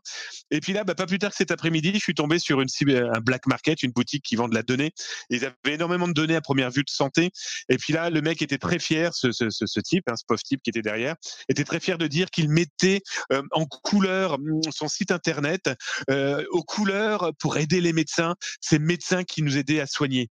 Et puis quand vous alliez dans cette boutique, vous, vous pouviez sélectionner des bases de données de 100% dédiées au médical et il fournissait deux laboratoires qui à première vue étaient des laboratoires de radiographie euh, et qui expliquaient ben, que pour quelques euh, centaines de dollars, il était possible d'intercepter tout, enfin de récupérer toutes les données qu'il avait volées. Donc ces gens sont non seulement euh, bah, des enfoirés, hein, pardon du terme. Je sais que Nicolas, il voulait pas que je dise de gros mots. Il dit, pour la petite info, au départ, il nous a dit, les gars, on est en direct, on est avec plein de gens. Je vais avoir du mal à monter. Pas de gros mots. Tabernacle de cul de calice. Hein, voyez un petit peu ce qu'il m'a dit et ce qu'il nous a tous. Mais plus sérieusement, voilà. Bon, ces gens en face non seulement sont des gens qui n'ont aucune pitié, euh, si vous suivez un petit peu nos podcasts, vous savez euh, ce qu'on vous raconte et ce qu'on vous explique euh, de ces gens qui n'ont voilà, hein, qui ne qui, ont qu'une chose en tête, argent, mais on se demande avec tout ce qu'ils veulent où ils le mettent leur pognon, et puis surtout cette hypocrisie totale que la presse a repris. La presse a repris leur communiqué de presse qui, expliquait oh là là, nous n'attendons plus la santé. Et Maisie, dix minutes plus tard, s'attaquait à un laboratoire britannique. Euh, De Preul s'attaquait à un laboratoire en Suisse. Et Sodonoki s'attaquait à un autre laboratoire, je sais plus dans quel pays. Ah, what the fuck, quoi. C'est un gros problème. Alors le problème, c'est que est-ce qu'on doit en parler, est-ce qu'on doit pas en parler Mais quand on voit ce genre de choses-là, on peut pas leur faire confiance. Comme quand ils vous disent, payez-nous, on effacera les fichiers. LOL. Damien, es-tu capable de déterminer le stage que cette personne-là présenté, si elle date des deux derniers mois ou de huit mois? Je suis même capable de dire que certaines dataient d'hier. OK parce qu'il y a eu des, beaucoup de vols d'informations biomédicales et médicales aux États-Unis euh, durant les deux dernières années. Et euh, autant que ça a été distribué euh, vraiment à large, mais tant mieux si c'est vraiment moderne, ça prouve que durant le moment présent, ben, c'est encore actif. Puis je, me permets de te couper, Steve. C'est que le problème de ces populations-là, c'est pas parce qu'elles diffusent quelque chose aujourd'hui que ça date de la semaine. Hein. Euh, par exemple, je prends l'exemple de Joker. Joker est en train de diffuser là depuis le mois de janvier plus de 30 millions de données bancaires de je ne sais plus quel si de Wawa aux États-Unis. Euh, une attaque qui a, été il y a cinq ans. Il commence à diffuser les 30 millions de données bancaires que depuis quelques mois.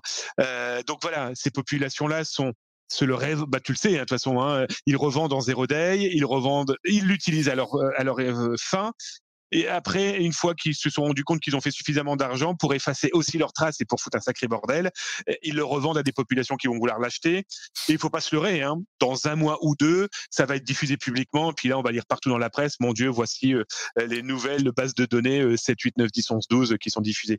C'est un vrai gros problème, ça. Hein. Et donc, du coup, là, les données de santé, les dernières que j'ai vues, lui, il affichait des données d'il y a 48 heures. Moi, il est hors de question que j'allais chercher dans ton plus qu'il les vend. Après, toutes les données de santé qu'on peut voir dans d'autres lieux, hein, que ce soit le web, dark web, etc., peu importe, celles qui sont possibles de récupérer par différents moyens. Le panel est tellement sur, certains même sur 15 ans, c'est super compliqué. Par contre, ce qui est plus gênant, c'est qu'on a de plus en plus de données autres que des identifiants de connexion. On a de plus en plus de radiographie, on a de plus en plus de photos. J'ai là dernièrement une clinique qui fait euh, de la chirurgie esthétique. Les mecs ont trouvé très fun de diffuser les poitrines des dames ou leurs fesses moi, je leur pète les genoux. Hein, je vais être très clair avec vous. Les mecs qui font ça, ils ne pensent pas à leur mère, ils ne pensent pas à leur sœur, ils ne pensent pas à leur grand-mère, même si effectivement les seins de leur grand-mère doivent pas être terribles. C'est pas une raison. Et là, je vous imagine tous en train de fermer les yeux et penser à ce que je viens de dire. Ah non, je suis en train d'écrire ça comme tag sur Twitter, ce sera pas là. Ah non, c'est juste terrible. Mais c'est terrible, c'est voilà. Mais bon, sorti de la blague, ces gens-là n'ont aucune pitié. On en avait parlé il y a quoi? Il y a un mois de justement euh, Sodonuki ou Maisie ou voir euh, les dizaines d'autres groupes qui diffusent des informations d'entreprise. Mais le problème, c'est que ceux qui ont attaqué des DRH diffusent les employés, mais aussi les documents des familles. Ces gens-là n'ont rien demandé. Et on avait, on avait parlé avec Nicolas, mais ici que j'ai, eu en interview, m'ont dit, mais dans tous les cas, il y a personne d'innocent. Ok, merde. À réfléchir comme ça, ça fait peur. C'est juste, tout ça est juste terrible et un peu désolant sur la nature de l'humain. Et c'est aussi des grandes crises comme ça qui nous permettent de constater à quel point on est dans une vraiment une très drôle posture comme société. Là. Euh, j'ai ben, j'ai deux nouvelles de Steve qui relatent le tracking, le fait de... Je me permets de couper, euh, Oui. mais parce que là, je viens de voir Mafia me poser une question. Mais à quoi ça sert de diffuser ça? Qui achète ça? Bah, À quoi ça sert? Très clairement, ça fait de l'argent. C'est de l'argent. Parce qu'une base de données, on n'arrête pas de lire euh, partout dans la presse, généraliste la plupart du temps. Il n'y a pas de données bancaires. Vous savez, quand les entreprises vous disent oh, on a eu un ransomware, on a réussi à couper à temps, oh, ils ont volé quelques informations, c'est pas bien grave. Aujourd'hui, les pirates informatiques, on en a déjà parlé, on le montre, euh, voilà, euh, sur mon blog ou ailleurs. Euh, quand les gars ont une base de données avec nom, prénom, adresse, téléphone, euh, téléphone physique, euh, bah déjà ça c'est de l'OSINT, hein, c'est pouvoir retrouver des informations sur des personnes. Ça peut être du social engineering pour trouver d'autres mots de passe. Alors en plus il y a des identifiants de connexion, ça aussi ça se revend. C'est simple, si je prends une ligne de log de 10 informations, aujourd'hui, ces gens-là sont capables de vendre chaque information une certaine somme. Et selon la donnée, ça leur apportera autant d'argent. Alors, si en plus dedans, il y a des données bancaires, si en plus il y a des documents, là, je n'ai jamais vu autant de faux papiers. D'autant plus qu'avec la double authentification, vous prenez Twitter ou Facebook, vous devez envoyer votre carte d'identité avec votre photo pour leur dire oui, oui, c'est bien mon compte. Eh ben ça, ça se vend aussi. Alors, qui vend? Ben voilà, je vous ai fait, je vous ai fait grosso modo euh, pourquoi ils vendent et qui achète? Eh bien, les black notes, euh, les black notes, hein, donc ces gens qui achètent des objets des, des, choses volées, qu'elles soient données bancaires ou des identités, ben c'est de l'usurpation, c'est du détournement bancaire, c'est euh, préparation à de la fraude au président, c'est tentative d'escroquerie, c'est d'envoyer des SMS, on en parlera peut-être tout à l'heure, euh, il n'y a pas plus tard qu'une semaine, sur les téléphones portables des Québécois pour leur faire croire que Netflix leur faisait un prix, euh, etc., etc. J'ai même vu euh, un courriel se faisant passer pour le SAC, qui est ici une société qui vend de l'alcool, qui permet eh bien de piéger des gens. Voilà, qui achète? Ben, C'est ces gens-là, parce que c'est un nouveau moyen, malheureusement, de gagner de l'argent. Je prends là, j'ai des amis qui sont là, je, vois, je pense à Jean-Jean, je pense à Artax, je pense à Austrie, tous ces gens qui font des jeux vidéo avec moi. On joue à des jeux vidéo comme des grands enfants parce qu'on aime ça, ça nous détend. Et ben il y a des gens aussi qui achètent, qui achètent, hein, euh, eh bien des moyens de tricher. Vous doutez bien qu'ils vont pas utiliser leur carte bancaire ou la carte bancaire des parents. Non, ils vont trouver des moyens qui permettra d'acheter ce genre de euh, d'emmerdement numérique tout se vend et tout s'achète. Ça existe dans la vie de tous les jours. Pourquoi ça ne se ferait pas avec le numérique? Et comme avec le numérique, c'est plus rapide. Pardon Steve, je t'ai coupé, mais je voulais répondre à la question. C'est plus anonyme aussi. Oui, alors, continuons pour certains pirates à leur faire croire que tout est anonyme. Continuez les gars. Tu as coupé Steve? Cav l'année demi-heure? Je me rappelle pas que Steve avait parlé. Je me souviens plus de que je parlais. Oui. Non, il n'a pas coupé Steve. C'est que moi qui allais, qui allais lancer la balle à Steve et il a malheureusement intercepté la balle avant que Steve puisse l'attraper. Eh, chose qui arrive. Euh, J'avais deux nouvelles de Steve sur le tracking. Alors sinon, j'avais aussi... euh, est épouvantable! J'ai deux nouvelles Steve sur le tracking. Un sur le fait que euh, Google a retiré du tracking et l'autre sur les cartes euh, disponibles pour traquer. Est-ce qu'on a déjà abordé ça en intro ou euh, tu peux revenir, tu as d'autres d'autres informations à donner? Oui, Nick, je l'ai déjà traité quand même assez bien, mais ils vont avoir du développement là-dessus. Je te dirais qu'on pourrait le garder, cette nouvelle-là, pour le prochain podcast avec lequel on pourra le, le mettre à jour correctement parce qu'il y a des choses, des sujets plus intéressants en bas qui s'en viennent. C'est noté. Euh, et quel sujet en bas tu aimerais traiter qui est plus intéressant? On va te lancer la balle. Ah j'attrape la balle. Euh, ben, on a, pour plusieurs personnes euh, dans le monde, il y a 2 milliards de personnes qui se servent de WhatsApp. WhatsApp, qui est une application qui appartient à Facebook, pour faire de la communication vocale via euh, les, les internets. Et quand j'ai fait un petit périple pas longtemps au Moyen-Orient, euh, j'ai été surpris que j'étais le seul clown dans le groupe qui n'utilisait pas WhatsApp. Et ce qui était ironique là-dedans, c'est que j'étais avec des reporters internationaux qui venaient de des quatre coins de la planète. Et euh, pour rejoindre le groupe, alors qu'on était euh, en déplacement, tout le monde dit ben là, on va, on va tous se communiquer nos- où est-ce qu'on s'en va, l'horaire du jour, etc., via WhatsApp.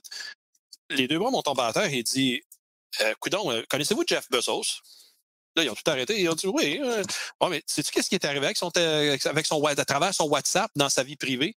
Euh, ils ont été capables d'insérer justement euh, du texto, comme vous vous, vous échangez tous. Puis là, il a cliqué. Puis là, ben, il y a une application d'espionnage industriel qui est rentrée sur son téléphone, puis que les Saoudiens ont été capables de lire beaucoup d'informations à propos. Et, il a perdu beaucoup d'argent sur son mariage, sur son divorce. Entre autres, entre autres.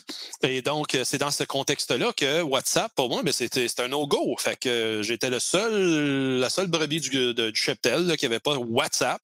Et là, on a, dans le contexte, je m'arrive, j'arrive mon histoire, dans le contexte du, euh, du COVID-19, ben, à 2 milliards de personnes qui peuvent se faire flooder de désinformation et de, faux, ben c'est là qui est présentement le, c'est présentement la, situation actuelle. C'est-à-dire qu'il y a beaucoup de faux, de beaucoup de scraps, excusez le terme, qui circulent allègrement à travers ce média social-là.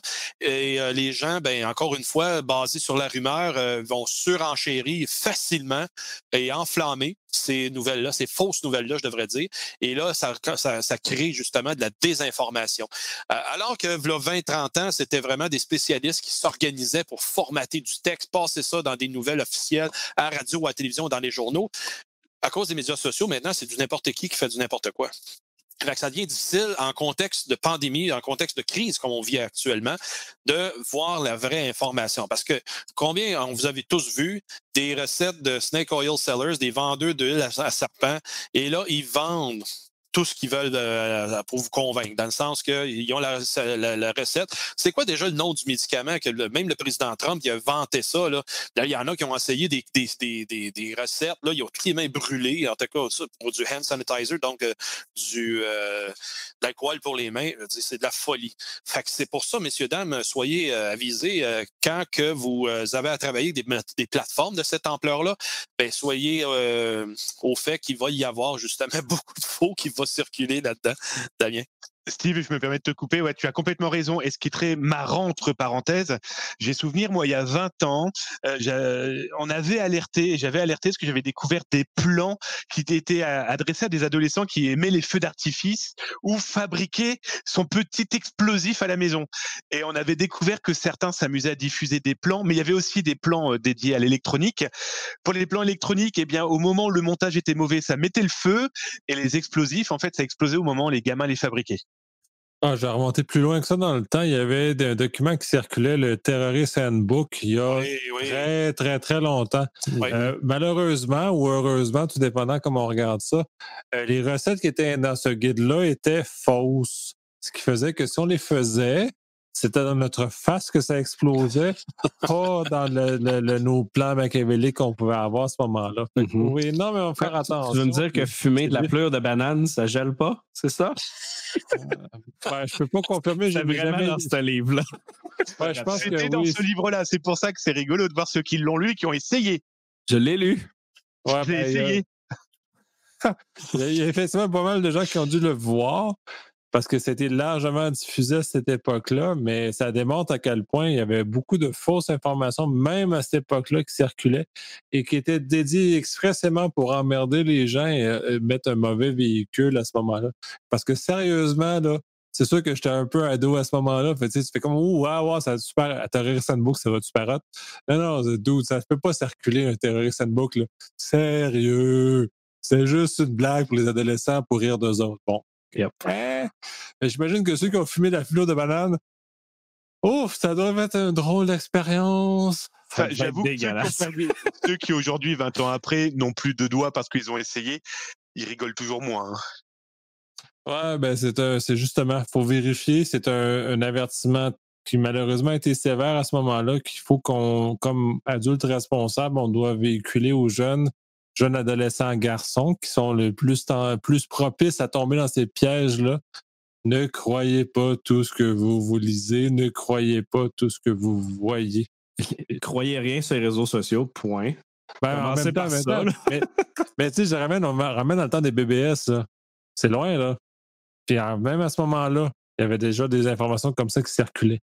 Donc, c'est à, à, quel point, puis là, ça c'est juste comme fois un milliard pire. Là. Yep. Ouais, pas faire, vous pouvez pas fermer un coup. Ah, on adore, alors, on adore En lui faire plus, ça. Hein. Vous Pour m'envoyez ceux plein qui sont là, on adore lui faire un blanc et puis on voit Nicolas qui est comme ça. Il- il- Ah non, parce qu'en plus, les salauds, il n'y aurait pas de chatter sur le channel privé. Fait que ça fait full bruit. Fait que là, j'ai fait que je voulais voir ce qu'ils disent comme, comme affaire. Là, il me laisse dans un blanc en plus. Vous voyez comme je suis maltraité dans tout ça? Je suis une victime! Ah! Non. Plus sérieusement, on va soutenir une nouvelle de Patrick qui est le bad USB attack. Yes, en plus des attaques euh, norm- ben, normales qui continuent, là, la tangente normale euh, du phishing, des DOS, euh, des malwares, etc. Euh, concernant le COVID, euh, ils ont fait un petit truc le fun. Ils ont envoyé par la poste une lettre se faisant passer pour Best Buy avec une clé USB contenant évidemment un truc qui euh, auto-exécute du code pour installer un malware et autres. Je, trouvais ça très euh, 2000 et très cool comme rétro-hacking. Je veux dire, ça existe encore, mais c'est pas utilisé généralement qu'on le voit ça publiquement comme ça. Euh, donc, euh, faites attention. Évidemment, si vous euh, recevez une clé par la poste, pluguez pas ça, s'il vous plaît. Et euh, autant dans un stationnement non plus, on plug pas ça. Ouais, c'est des vieux, des vieux trucs euh, qui marchent encore. Qui marche ça. encore. Right, right, right. Oui, exactement. Puis là- là-dessus, j'ai des arguments. euh, quand que je vois dans des trade shows, euh, puis là encore, ils- offrent des clés USB gratuitement. Ah, vous avez toute notre documentation de la compagnie là-dessus. Ils disent, hey, euh, t'es-tu au courant comment ça marche? Tu sais, c'est des, des Ouais, de ouais. sécurité informatique, là. Fait ils te regardent avec des gros yeux, mais évidemment, ça, c'est des vendeurs. Ils te regardent, ah, je sais pas de quoi tu parles, man. On est, on est fiable, tout ça. Ouais, mais en tout cas, t'as pas une bonne méthode de me le prouver, là. Exact. Puis euh, ce, qui est, ce qui est drôle, c'est récemment, c'est quelqu'un que je connais qui a reçu par la poste une lettre de son. euh, je suis pas sûr si c'était le concessionnaire ou ce qu'elle a acheté une voiture ou la compagnie directe. Mais mettons une lettre de Ford disant ben voici une mise à jour pour votre voiture, voici la clé USB pour la plugger. J'étais comme non, non, non, tu plugues pas ça, voyons donc, qu'est-ce que c'est ça? Ça n'a pas de sens. Et finalement, on a fait la recherche et tout. C'était vrai. C'était une vraie mise à jour de la vraie entreprise qui ont envoyé ça. J'étais comme, je, peux comprendre là officiellement que. Il y a deux ans en Australie, je ne sont sais pas Tesla, là, ville. Ouais, mais tu as raison. Mais il y a deux ans, en Australie, la police avait alerté euh, des entreprises parce que des fausses publicités avec une clé USB avaient été distribuées. Et en France, il n'y a pas plus tard qu'avant les fêtes de fin d'année de cette année. Ouais, exact. Fait que euh, c'est ça. Fait que euh, il y a des cas réels, mais il y a des cas qui euh, qui fait pas de sens. Fait que pluguez pas vos choses. Euh, J'aime bien les commentaires sur le web euh, des enfants avec une carte bancaire. Ouais, mais attends, là, attends, là, la, la- la clé USB, Ouais, ouais, ouais. où est-ce qu'il plantait ça? Dans le char. Comment tu mets à jour ton char si tu plantes ça dans ta machine? Ah, Non, non, non. euh, Sérieux, Vince, tu as des ports USB dans les véhicules automobiles. Oui. oui, oui. Oh oui, mais si tu lis le guide, souvent, c'est un- c'est simplement un disque dur pour pitcher de la doc ou de la musique, etc., pour que ça soit local. là. Ils ont vraiment une clé USB dans les nouveaux oui. Ford-ish. là, Je ne sais plus quel modèle. Oui, oui, là, mais, exactement. euh, non, non, USB standard, là.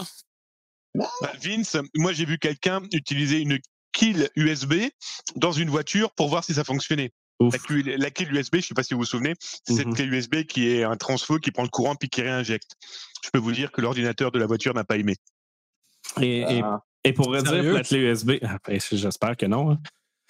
Euh, mais le, le vrai truc pour les clés USB, je pense qu'on l'a déjà dit à un moment donné, mais c'est pas une clé USB tout seul. C'est une clé USB avec un porte-clé au complet. Ça, ça marche.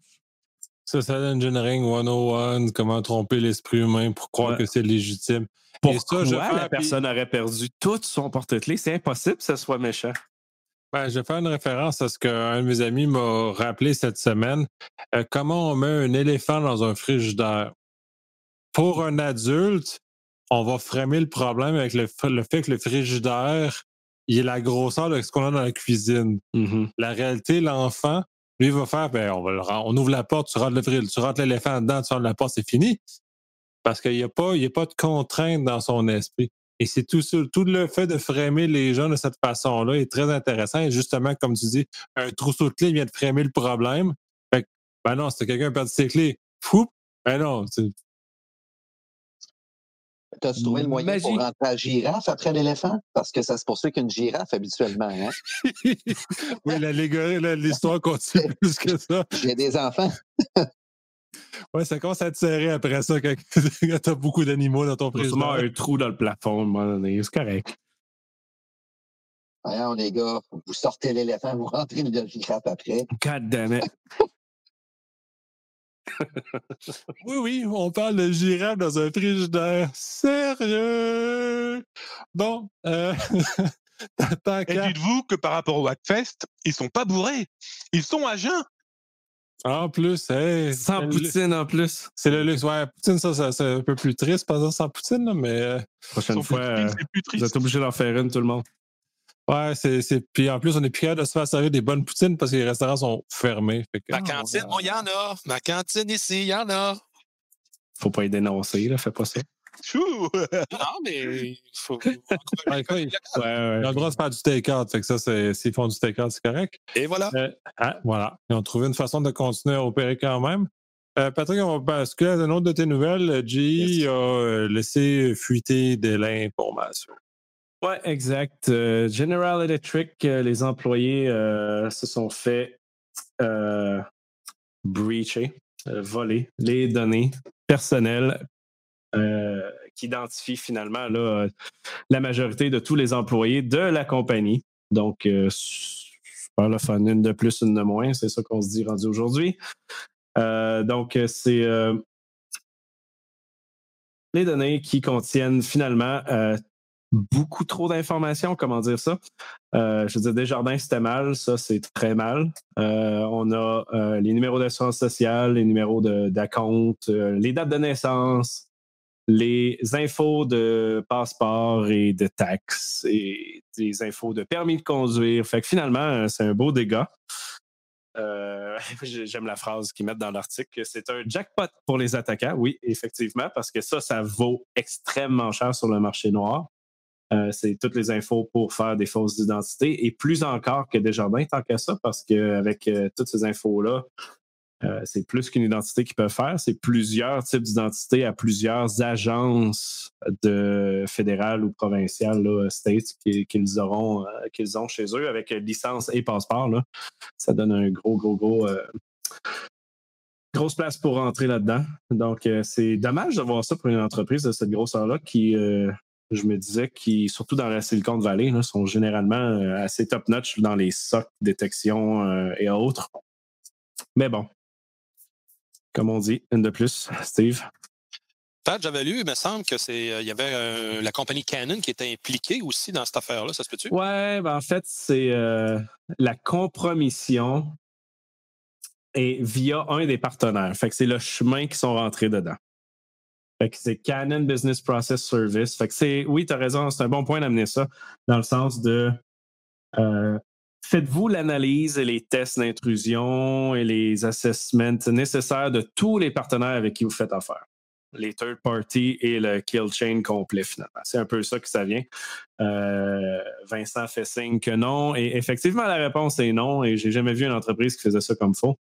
Euh, j'ai déjà participé dans certaines entreprises où ce que on forçait à chacune, à, ch- à chaque achat de contrat, la mise en place euh, dans le contrat d'une clause disant ben j'achète ton produit, puis là, il faut exclure les clouds parce que dans les clouds, ça marche pas, là, mais un produit soit on-premise ou une boîte physique que tu achètes, que j'ai le droit de la peine tester comme je veux, soit moi ou un parti tiers.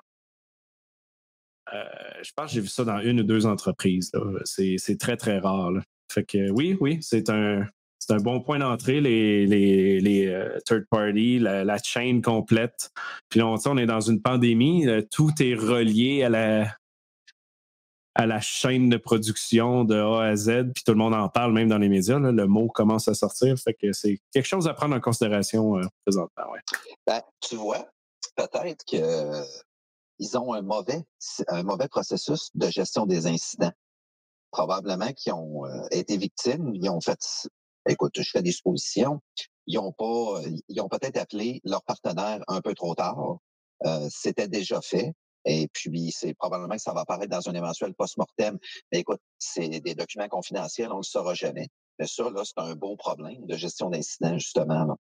Si techniquement, avec Oui. les partenaires, faut que tu le prévois euh, comme, comme, euh, comme acheteur de, de- de- du service. Euh, et où le partenaire devrait le prévoir euh, dans ses, justement dans ses clauses, différentes activités là, euh, pour, pour continuer la prestation de service. Mais bon, Non, tu as raison. Puis euh, ça aussi, tu sais, autant le, concept testé au niveau de, du contrat versus la gestion d'incident. Si tu l'as pas dans le contrat au départ, tu l'as pas dans ta gestion d'incident à la fin. Fait que c'est ça. C'est manquant d'un bout à l'autre. Et ceci touche 205 000 employés. Ça fait que combien qu'on peut vendre euh, l'item, Damien, à peu près, juste pour le fun? Ben, quand j'écoute là un peu la liste euh, que tu indiques là avec des des NAS, donc des numéros de sécurité sociaux, euh, des données bancaires, euh, Ben, données- J'en ai quand même passé, là, parce que la liste est trop longue. disais Vas-y, dis-moi la liste et on va voir. euh, Parce que là, rien que déjà ça, euh, rien qu'un NAS, pour les derniers que j'ai pu voir, euh, ça peut euh, aller entre Mhm. 30 et 200 dollars. OK, fait que c'est plus que ça. Parce que ça inclut aussi les papiers de divorce des employés, les certificats de mariage, de mort, les bénéfices De mort Ouais. aussi? de mort aussi. Ah oui, donc là, que c'est le département des RH qui a été euh, leaké au complet, finalement. Ah putain, ouais, c'est fou. Euh, la- les sévrances, fait qu'est-ce que tu reçois quand la personne décède, euh, les avis médicaux, les supports aux enfants, les demandes de supports aux enfants, excuse. euh, C'est terrible, mais c'est merveilleux pour une, euh, comment dire, bah, de la fraude, pour une fraude au président, une fraude au faux virement, euh, une ouais, création les virements bancaires sont là aussi, évidemment.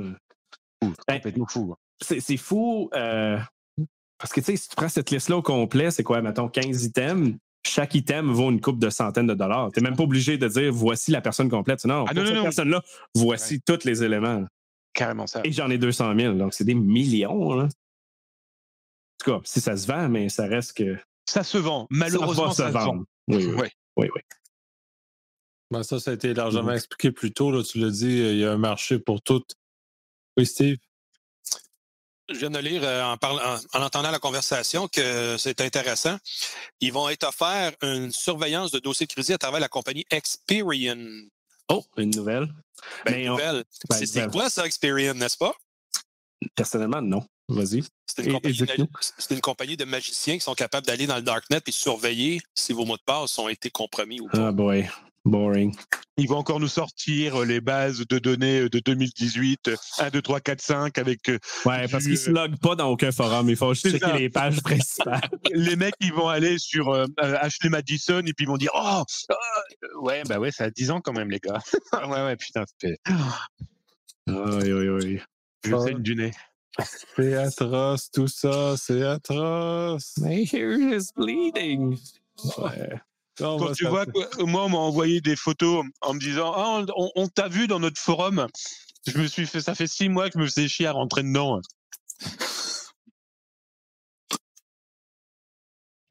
What? Oh boy. Non, mais vraiment. Oh là! Oh là, là, je suis un peu fessé. Fait que comme je suis fessé, ben, on va passer à la nouvelle Steve. Alors là, à tout moment, ceux qui nous regardent, Nicolas, Nicolas va s'endormir. Donc, on va parler tout doucement, parce que là, il va commencer à faire un petit dodo. Eh non, mais de toute façon, il y a des gens qui veulent faire un téléthon pour moi parce qu'ils trouvent que je suis martyrisé par vous autres. Ouais! ben, tabarouette, let's go! hey, ça veut dire qu'il faut mettre des donation box, euh, Pat, au euh, Wackfest. Exact. Ouais. Donation box, premier bid, 5 sous. Allons-y. Qui, qui, donne prend, 5 un sous? petit mois! Je te ramène un kilo de pâtes. Pâte. Avec- avec de l'eau, avec de l'eau. Pâte. P-A accent circonflexe. Pâte. puis je fournis du Oh. Tupperware.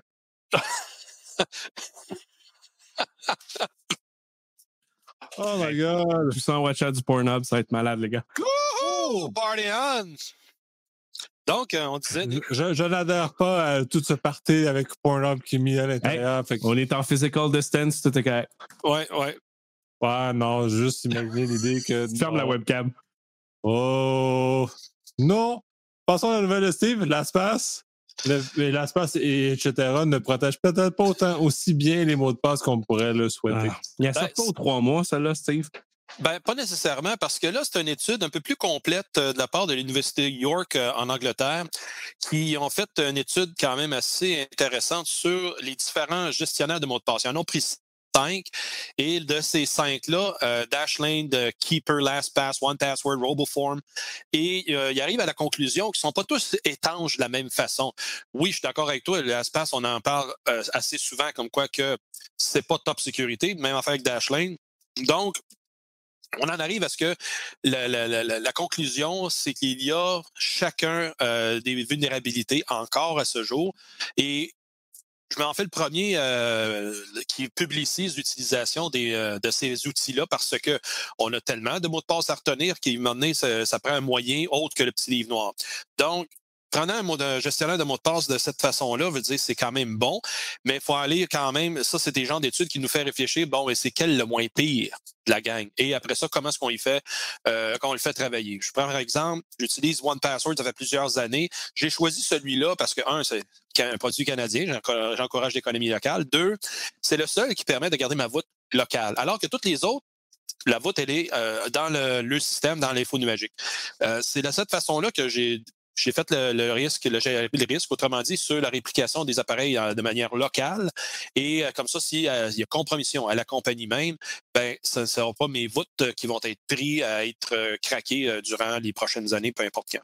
Donc, c'est de cette façon-là que ça vaut la peine de s'éduquer sur, avant d'acheter un produit, regardons lequel que va faire la job, premièrement, puis après ça, lequel qui est le moins pire en termes de difficulté d'entretien. Nick? Ouais, mais là, je vois que tout le monde est concentré sur le chat plutôt que concentré à répondre aux nouvelles. Ma gang de comiques. Euh, oui, effectivement, de toute façon, moi, je préfère les, les, euh, gestionnaires de mots de passe locaux parce que je ne fais pas confiance euh, à, ces, à ces, à ces compagnies-là de maintenir surtout une voûte avec autant de mots de passe qui permettent autant d'ouvrir autant de mes comptes parce que j'en ai beaucoup de mots de passe différents. Donc, effectivement, J'adhère, mais je peux, je peux pas te dire beaucoup de détails parce que maintenant, je travaille pour la compagnie qui détient une de ces le Dirt, ces logiciels-là, mais je te dirais que le plus gros risque à tous ceux qui sont dans le cloud n'est pas la voûte en tant que telle. C'est les extensions Chrome, les applications qui automatisent le, la mise en place du user password dans les fields. Généralement, c'est là que les bugs sont. J'essaie de voir dans ton article si euh, il en parlait parce que je, disais au début euh, encore un autre article là-dessus parce qu'il en sort un euh, souvent, généralement, c'est la même chose. Euh, mais un des, bugs qui est sorti il y a quelques semaines, c'était plein de. C'était des XSS et des CSRF, mais qui ne donnaient pas l'opportunité de faire rien. C'était comme Ah, j'ai trouvé un bug, mais il n'y a pas de risque dessus. Donc là, je trouvais ça un peu bidon. L'autre qui est arrivé, je pense, c'était en novembre ou octobre passé, il avait dit Ah, il n'y a rien de sécuritaire, mais ils se sont fait démolir cette recherche-là. Il dit, il n'y a rien de sécuritaire parce que quand je check en mémoire, je vois le mot de passe qui est là. Mais c'est parce que si tu vois le mot de passe en mémoire sur un endpoint, c'est parce que tu es déjà admin ou root. Là. C'est déjà game over. On s'en fout si tu as déjà accès au password en mémoire. Euh, c'est rare que les recherches là-dessus font du sens. Euh, mais ce qui est, la plupart des attaques qui ont été trouvées, surtout par euh, Taviso à Google, le gars qui fait de l'exploit, euh, c'était dans les extensions Chrome et autres où ce que la gestion des euh, CSP et autres configs web faisait que tu pouvais pousser du données ou aller lire les données. Généralement, c'est là le bug. Ça fait du sens parce que c'est la, partie qui est ouverte. Parce que la voûte elle-même, une fois qu'elle est cryptée, veut dire elle est impénétrable pour le moment. Oui, oui, exact. Mais là, ça, tombe plus un concept de, de config de l'encryption. Oui. Que quelqu'un à l'extérieur puisse aller voler cette bande de données-là direct, le risque là-dessus est presque zéro. Il faut, faut, que ce soit assez incroyable que tu réussisses à rentrer dans ces serveurs-là. généralement, les données sont spreadées euh, sur plusieurs euh, serveurs. Fait que c'est assez dur de ramasser le data. C'est plus facile de pirater le poste de la personne pour avoir tous ses passwords que d'autres choses. Puis là, ça revient au même parce que si tu as qui passe qui est local ou un autre qui est local, ben c'est le même risque encore. Tout ça pour dire qu'il n'y a pas de. Il n'y a rien de magique encore, là. Rien de parfait. Ni non plus de panique à avoir là-dessus. Il n'y a jamais rien de magique de toute façon en sécurité. Puis de toute façon, comme ça a l'air d'amuser les gens sur, euh, sur YouTube, le moins pire des, des, des, scénarios passés. Ouais. dans le moins pire, tu sais, la manière que je, je l'annonce généralement au monde qui me parle de ça, c'est pas en termes vraiment de sécurité parce qu'ils ont tous été pas mal réglés après que Taviso ait trouvé les méga bugs. Euh, c'est plus en termes de corporation ou personnel, puis ton niveau de risque. Si c'est un logiciel pour faire du corporate, fait que pour avoir des logs d'audit, euh, avoir la gestion des users, du delete les, les passwords à distance, etc., contrôle euh, sur les mobiles, les, les téléphones. Euh, t'as à date, tu as LastPass, puis one password qui commence à être là. Le reste sont pas vraiment entreprises. Personnel, ben, prends lui que l'interface est plus facile pour toi. Pas mal ça. Là. Ça fait du sens. Effectivement. Nouvelle suivante, on va aller avec euh, le WU, qui, est, euh, qui, qui voit des attaques euh, targetées. Yes. euh, fait que le, le, le WHO, c'est le- la, la compagnie, ben pas la compagnie, l'Organisation de sécurité mondiale qui Pas fait. L'Organisation mondiale de la santé, Pat? C'est la santé. Je l'ai en anglais, là. J'ai j'ai pas la Bravo. définition. Bravo. World. Health Organization. Merci tout le monde. L'OMS. L'OMS. Ah, c'est ça. ça. Il Bravo. n'y a pas de M en anglais, tu comprends-tu? Ils l'ont viré de bord, c'est un W. Ah, ok, d'accord. Euh, ben, comme on disait tantôt, euh, il y a des. euh, Il n'y a pas plus d'attaques, mais on voit quand même euh, des attaques plus ciblées sur ces types d'organisations-là, sur les hôpitaux et autres, évidemment. C'est pas qu'il y en a plus, mais ils vont être plus ciblés. Donc, le, le responsable des incidents, là, c'est cybersécurité là-bas, dit qu'il y a une grosse augmentation de le target de leur organisation. Que c'est pas une augmentation partout sur la planète, mais c'est vraiment sur eux parce que, je veux dire, ils sont dans les nouvelles à tous les jours, puis évidemment qu'il doit y avoir de la donnée sensible là-dedans concernant l'épidémie. là. Euh, donc, euh, c'est ça. Fait que eux disent que de faire attention, euh, d'utiliser la fiche, certaines excuses, firmes externes disent qu'ils détectent aussi, eux, beaucoup de scams, de phishing, etc., en lien avec ça. Ça revient à ce qu'on a dit tantôt, mais c'est simplement, le, point était simplement de dire qu'eux se font targeter, mais euh, ce qui est un peu intéressant, c'est que le Dark Hotel, l'APT, euh, revient contre eux parce qu'ils vont aller targeter le monde qui se promène de l'O- euh, l'OMS dans différents pays pour obtenir les informations via les réseaux d'hôtels et autres techniques qu'on ne sait peut-être pas encore. Je pense que c'est là que tu voulais aller, hein, Steve?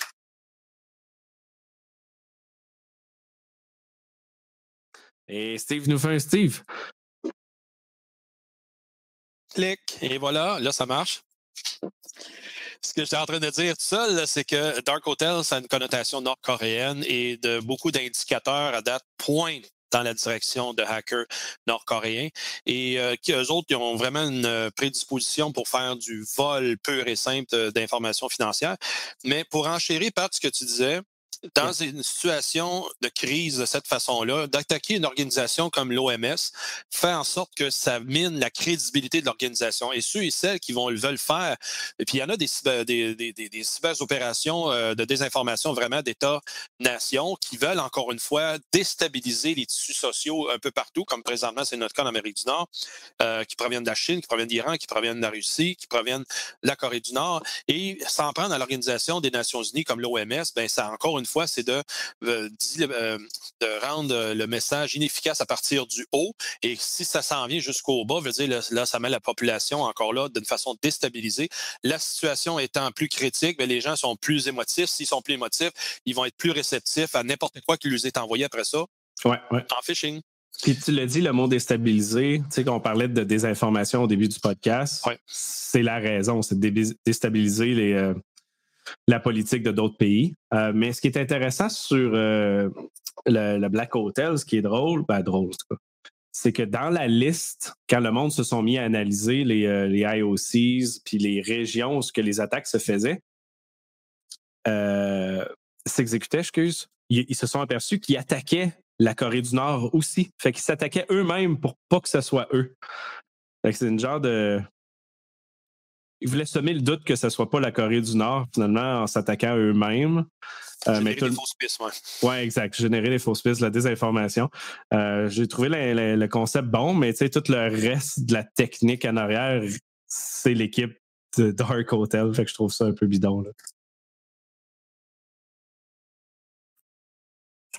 Bon. Euh, Damien, euh, tu veux souligner les, euh, la sixième bougie de GitHub? Et là, je vais le coincer parce qu'il est en train de diffuser sur un Twitch en même temps. C'est ça, parce que je, je le trouvais beau. fait que j'ai pas d'exprès pour le coincer. Là. Ah, ouais, ouais. GitHub vient de fêter ses six ans. Je trouvais ça intéressant de pouvoir le rappeler parce que c'est quand même un bel outil. Et ils ont six ans de quoi? De leur Bug Bounty. Euh, Bug Bounty, et ils ont annoncé avoir distribué plus d'un million de dollars. Donc je trouvais ça intéressant de pouvoir mettre ça en avant. Ça s'est fêté en février. Et je trouve que les Bug Bounty, encore, il n'y en a pas assez. Je sais pas ce que vous en pensez mais c'est aussi un sublissime outil Mhm. qui pourrait, au moment de, cette, de ce confinement, eh bien, de permettre à des gens de se tester et puis de découvrir qu'ils peuvent aider autrement. Voilà, c'était pour ça que je voulais faire un petit clin d'œil euh, qui permet justement de bah, d'en profiter. Ça existe, profitons-en. Mhm. Yes. Effectivement. et Merci par- Patrick euh, d'avoir participé. euh, Ouais, on, on, a- on, là, on t'a coincé. Le communicant là, qui s'est fait coincer, c'est quand même bien, celle-là. Elle est. En euh, plus, son écran s'est mis à laguer parce qu'il diffuse trop sur l'autre service. Vous savez quoi? J'essaye de tester, voir jusqu'à quel niveau euh, ça laggera pas. Je suis tellement content d'avoir mon truc là. En tout cas, l'audio marche. On s'est bien amusé, on s'est bien payé la gueule, euh, Damien. Pour une fois que c'est euh, c'est dans cette direction-là qu'on l'a coincé. Mhm. Que c'est pas moi qui s'est fait coincer. C'est ça. On en profite. Euh, sinon, euh, avec ça, bon, coronavirus, comment l'Internet, Steve, a réussi à coper avec le fait que c'est une augmentation drastique des communications? On en a parlé tantôt euh, avec Pat. euh, je veux dire, euh, beaucoup de beaucoup ont observé, ben, c'est avec Pat ou Vincent, Vincent qui a amené aussi la nouvelle, là, que beaucoup de fournisseurs commencent à. on a vu des, des faiblesses dans l'infrastructure essentielle partout. Mais parlons juste ici au Canada et au Québec. Il y a beaucoup de, grands télécoms euh, qui se gênent pas, venez nous chercher chaque sou euh, chaque mois pour dire que c'est toujours pour améliorer le service et pour, euh, tu sais, à chaque année, on a une augmentation, puis ils disent toujours ça dans la lettre, c'est pour améliorer l'efficacité de notre réseau, blablabla. Mais là, on l'a vu qu'il y en a qui n'ont pas mis l'argent à bonne place, c'est-à-dire au cœur d'échange d'informations. Donc, on a de- des, des situations qu'il y avait beaucoup de gens qui travaillaient à partir de chez eux et que les réseaux résidentiels n'étaient pas pourvus qu'il y ait euh, beaucoup de travail simultané, surtout du stream en temps réel et que l'infrastructure de base n'était pas suffisante. Euh, Là-dessus aussi, il y a eu beaucoup de lag, excusez, ben, beaucoup de détresse sur les réseaux cellulaires parce qu'en région, encore une fois, dans les zones euh, résidentielles, le tuyau qui s'en va jusqu'à la tour cellulaire n'est pas aussi gros que celui qui s'en va dans le centre-ville, dans un édifice. Donc, c'est des éléments comme ça que euh, ce qui m'a fait euh, rire un peu, c'est que tout le monde promet 5G euh, mur à mur tout partout dans quelques années. Pour avoir 5G, mais il faut que tu aies une infrastructure qui soit capable de supporter 10 fois la bande passante actuelle. Donc, imaginons que on serait en 5G, ça ne tiendra pas le coup. Alors, c'est pour ça que euh, les télécoms, ben, il va avoir beaucoup à répondre, c'est-à-dire qu'il va falloir qu'ils prouvent le- l'effic- l'efficacité de leurs infrastructures, parce que là, présentement, ben, on ne les voit pas dérouler des, rouleaux de fibre optique. C'est c'est pas ça l'histoire. Ben, ils, ils essaient de mieux gérer justement le trafic pour qu'ils soient capables d'équilibrer tout ça. Qu'on a entendu une conférence de presse euh, conjointe des grands de Rogers, Telus et Bell, qui c'est eux qui pas mal qui le, le backbone national, qui euh, se disent ben là, on va coopérer, on va faire en sorte qu'il va y avoir une fluidité d'échange d'informations. No shit. C'est ça votre job. Coopération. Hein? Sérieux. Ouais, ouais. Fait que euh, ça en était une qui était vraiment pas impressionnante, ça que j'ai vu passer. Mais qui, euh, ce qui m'a surpris cependant, ben, c'est encore une fois le mutisme du CRTC qui n'a pas eu encore, comme le reste du gouvernement en place, de leadership pour dire, messieurs, dames, les télécoms, à moins que ça ait été dit en arrière des portes. Je l'ai pas vu celle-là. Mais moi, j'ai pas entendu d'écho comme quoi que ils ont dirigé vers les télécoms puis dire ouvrez la vanne, faut que ça échange, let's go. Euh, ça, ça devient à ce moment-là, encore une fois, quand il y a un contrôle centralisé comme ça, qui est CRTC, ben, faut qu'il soit au rendez-vous quand il y a une crise, quand il y a vraiment un élément critique qui est affecté, qui est le créneau de, la, de télécommunication. Fait que euh, des téléphones, euh, quand on parle des téléphones en date euh, du euh, vers, en tout cas, la semaine passée, oui, 13, 14, 15, 16, ça a été difficile de placer des appels à travers Internet. Ça a été difficile de placer des appels sur cellulaire. Et ça, messieurs, dames, c'est pas juste vous autres, je veux dire, ça a été largement répandu de cette façon-là. Donc, si vous euh, sentez avoir été lésé dans votre service de télécom, portez plainte à votre compagnie. Ça vaut à peine. Et si la compagnie n'écoute pas, amenez ça au CRTC. Il y a un comité spécial juste pour ça et qui va à ce moment-là entendre votre plainte. Parce que plus vous vous plaignez, encore une fois, plus les choses vont changer. ça. Ah, je voulais juste dire que la situation actuelle va donner un beau levier à ces compagnies-là pour euh, éventuellement implanter du 5G ou autre chose. Moi, j'ai juste une image dans la tête d'un de mes oncles au Nouveau-Brunswick. Il y a à peu près 30 ans, il s'est fait installer un radar dans sa cour avec ses voisins. Je suis en train de me demander, on va se, retrouver avec un autre radar de 30 pieds de haut dans la cour pour justement récupérer le plus de bandes passantes possible. Hey, c'est lettre un radar, by the way. Là. Mais ça paye, par exemple. C'est un bon prix. Là, ah ouais. ouais, ouais, ouais. Ah là là là là que de folie. Effectivement, il y a des appels euh, de télécom qui tombaient régulièrement. C'est très difficile d'avoir des connexions, même, même, même dans nos appareils standards qui sont pas supposés sur Internet. Euh, on est quand même euh, affecté par ce genre de saturation-là des réseaux dans lesquels on est. Donc, on est dans un drôle d'univers, on met les capacités des infrastructures à leur limite. J'ai hâte de voir comment les compagnies vont réagir dans les prochaines semaines et prochains mois. Ils pourront nous charger un petit euh, rehaussement de réseau supplémentaire pour les aider à passer à travers cette situation. notre réseau a supporté le travail à distance. Il faut monter le prix parce qu'il est bon. Bullshit. Ça, là, tu vas me voir chialer en tabarnache là-dessus.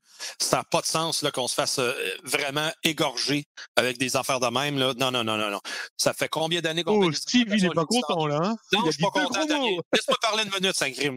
Parce que là, là, toute cette technologie-là qui a été implantée depuis tant d'années à gros frais, je veux dire, si on prend des compagnies de téléphonie filaires traditionnelles, il y a encore des fils de catégorie 2 qui sont d'un poteau, qui ont été capables de faire de la compression pour donner du DSL. Puis après ça, ils disent oh, on, a, on a un produit fibre, FIBE. Ils ont juste enlevé la pour pas que ça fasse fibre optique.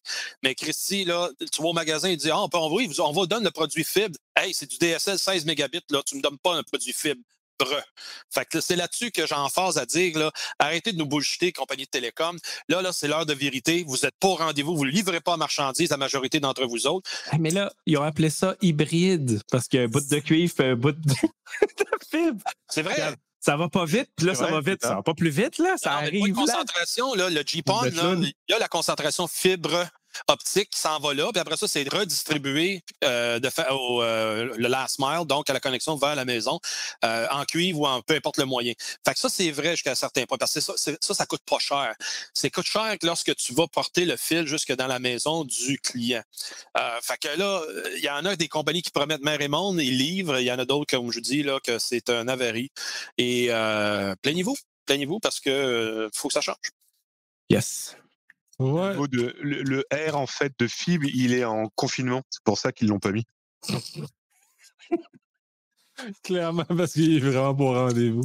Thanks, Captain Obvious. Bon, alors avec la dernière nouvelle de Steve, posture de défense Infocom, bravo. Là, je vais faire appel à vos souvenirs pour ceux et celles qui T'es oui. pas muté. Good job. Hein? hein? Un moment donné, ça rentre, là. Fait que là, là, je suis craqué, fait que je suis pas fatigué comme Nick, là, fait que je, peux, je, suis parti, là. Infocon. Un système de, de, de, de, classification de niveau d'alerte qui a été évoqué, cela, euh, vraiment près en 2000. On parle de fin des années 90. Ça, ça a été initié par la marine américaine. Puis au Canada, ça a été adopté en 1997 ou 18, si mon souvenir est bon. Et que ça donne l'idée de posture de défense des systèmes d'information. Donc, il y a cinq niveaux possibles, dont le, le niveau normal, et ça allait jusqu'au niveau delta. Alpha, Bravo, Charlie, Delta, A, B, C, D.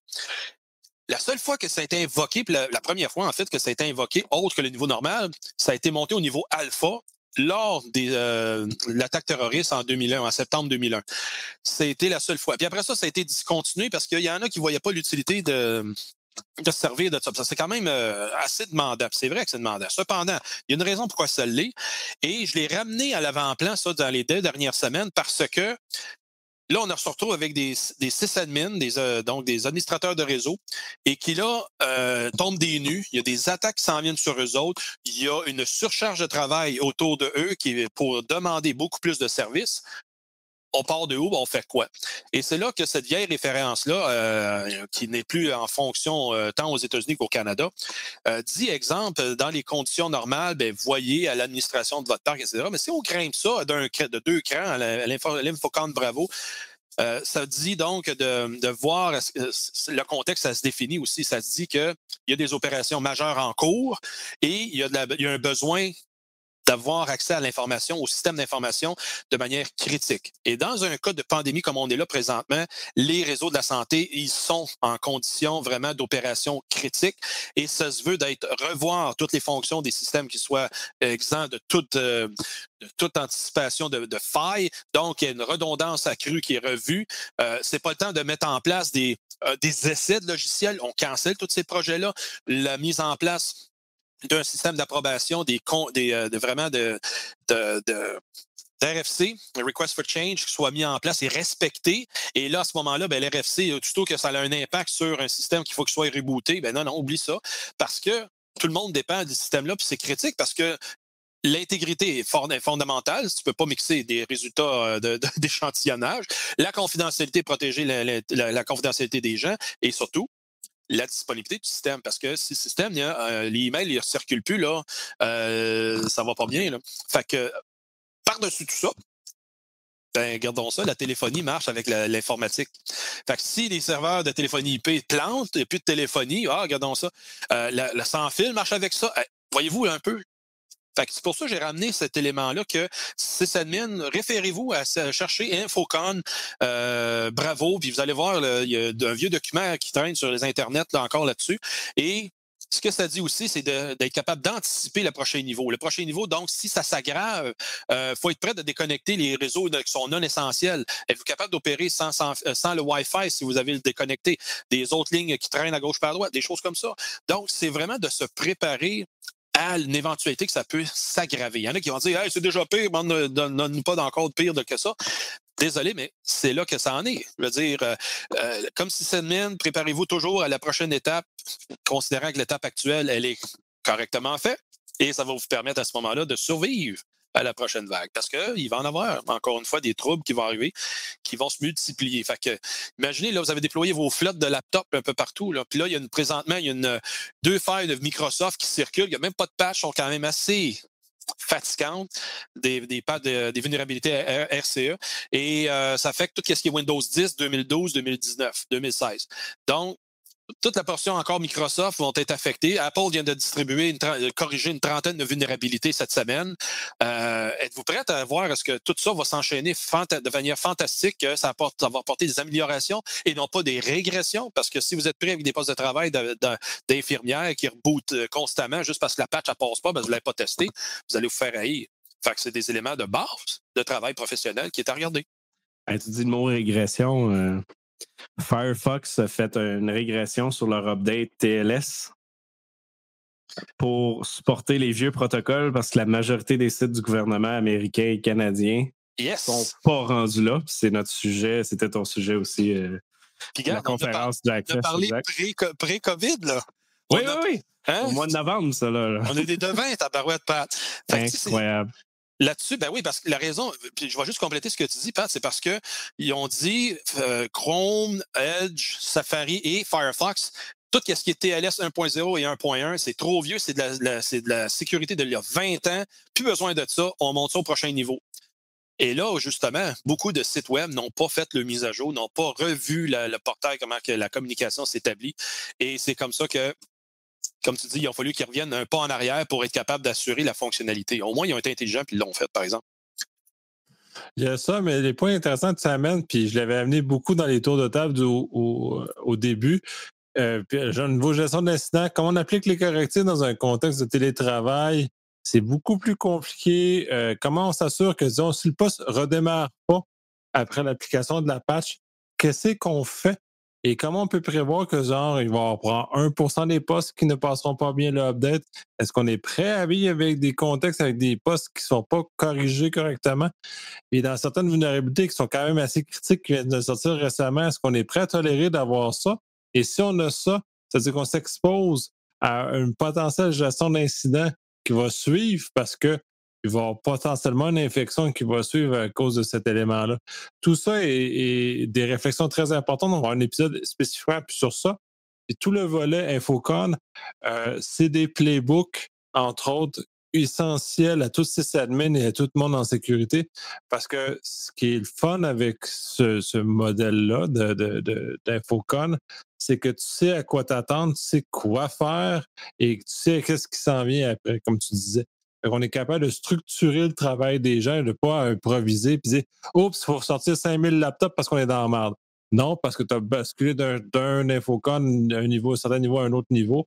Tu sais exactement ce que tu as à faire, tu sais exactement les coupures à faire, tu es préautorisé par la gestion ainsi c'est des, des outils de travail merveilleux pour les gens qui doivent opérer les systèmes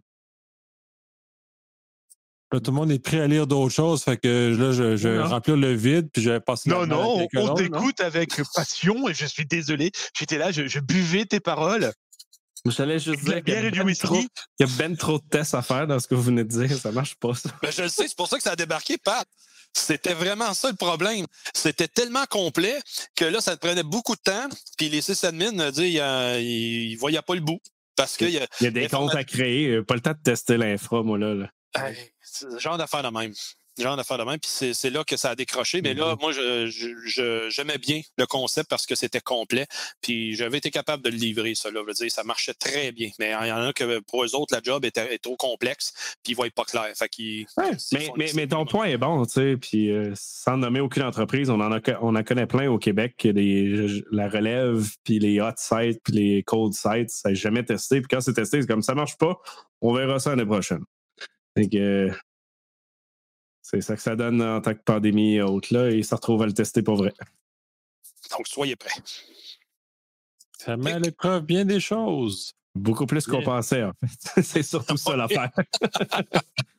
ouais, ça, nous expose à une situation dans laquelle on n'était pas prêt, puis quand on n'est pas prêt, ben ça donne des résultats. C'est un beau bordel. Mais c'est pas juste technique, là, c'est social, physique, informatique. Euh, Management, leadership. Ah, tout, tout, tout.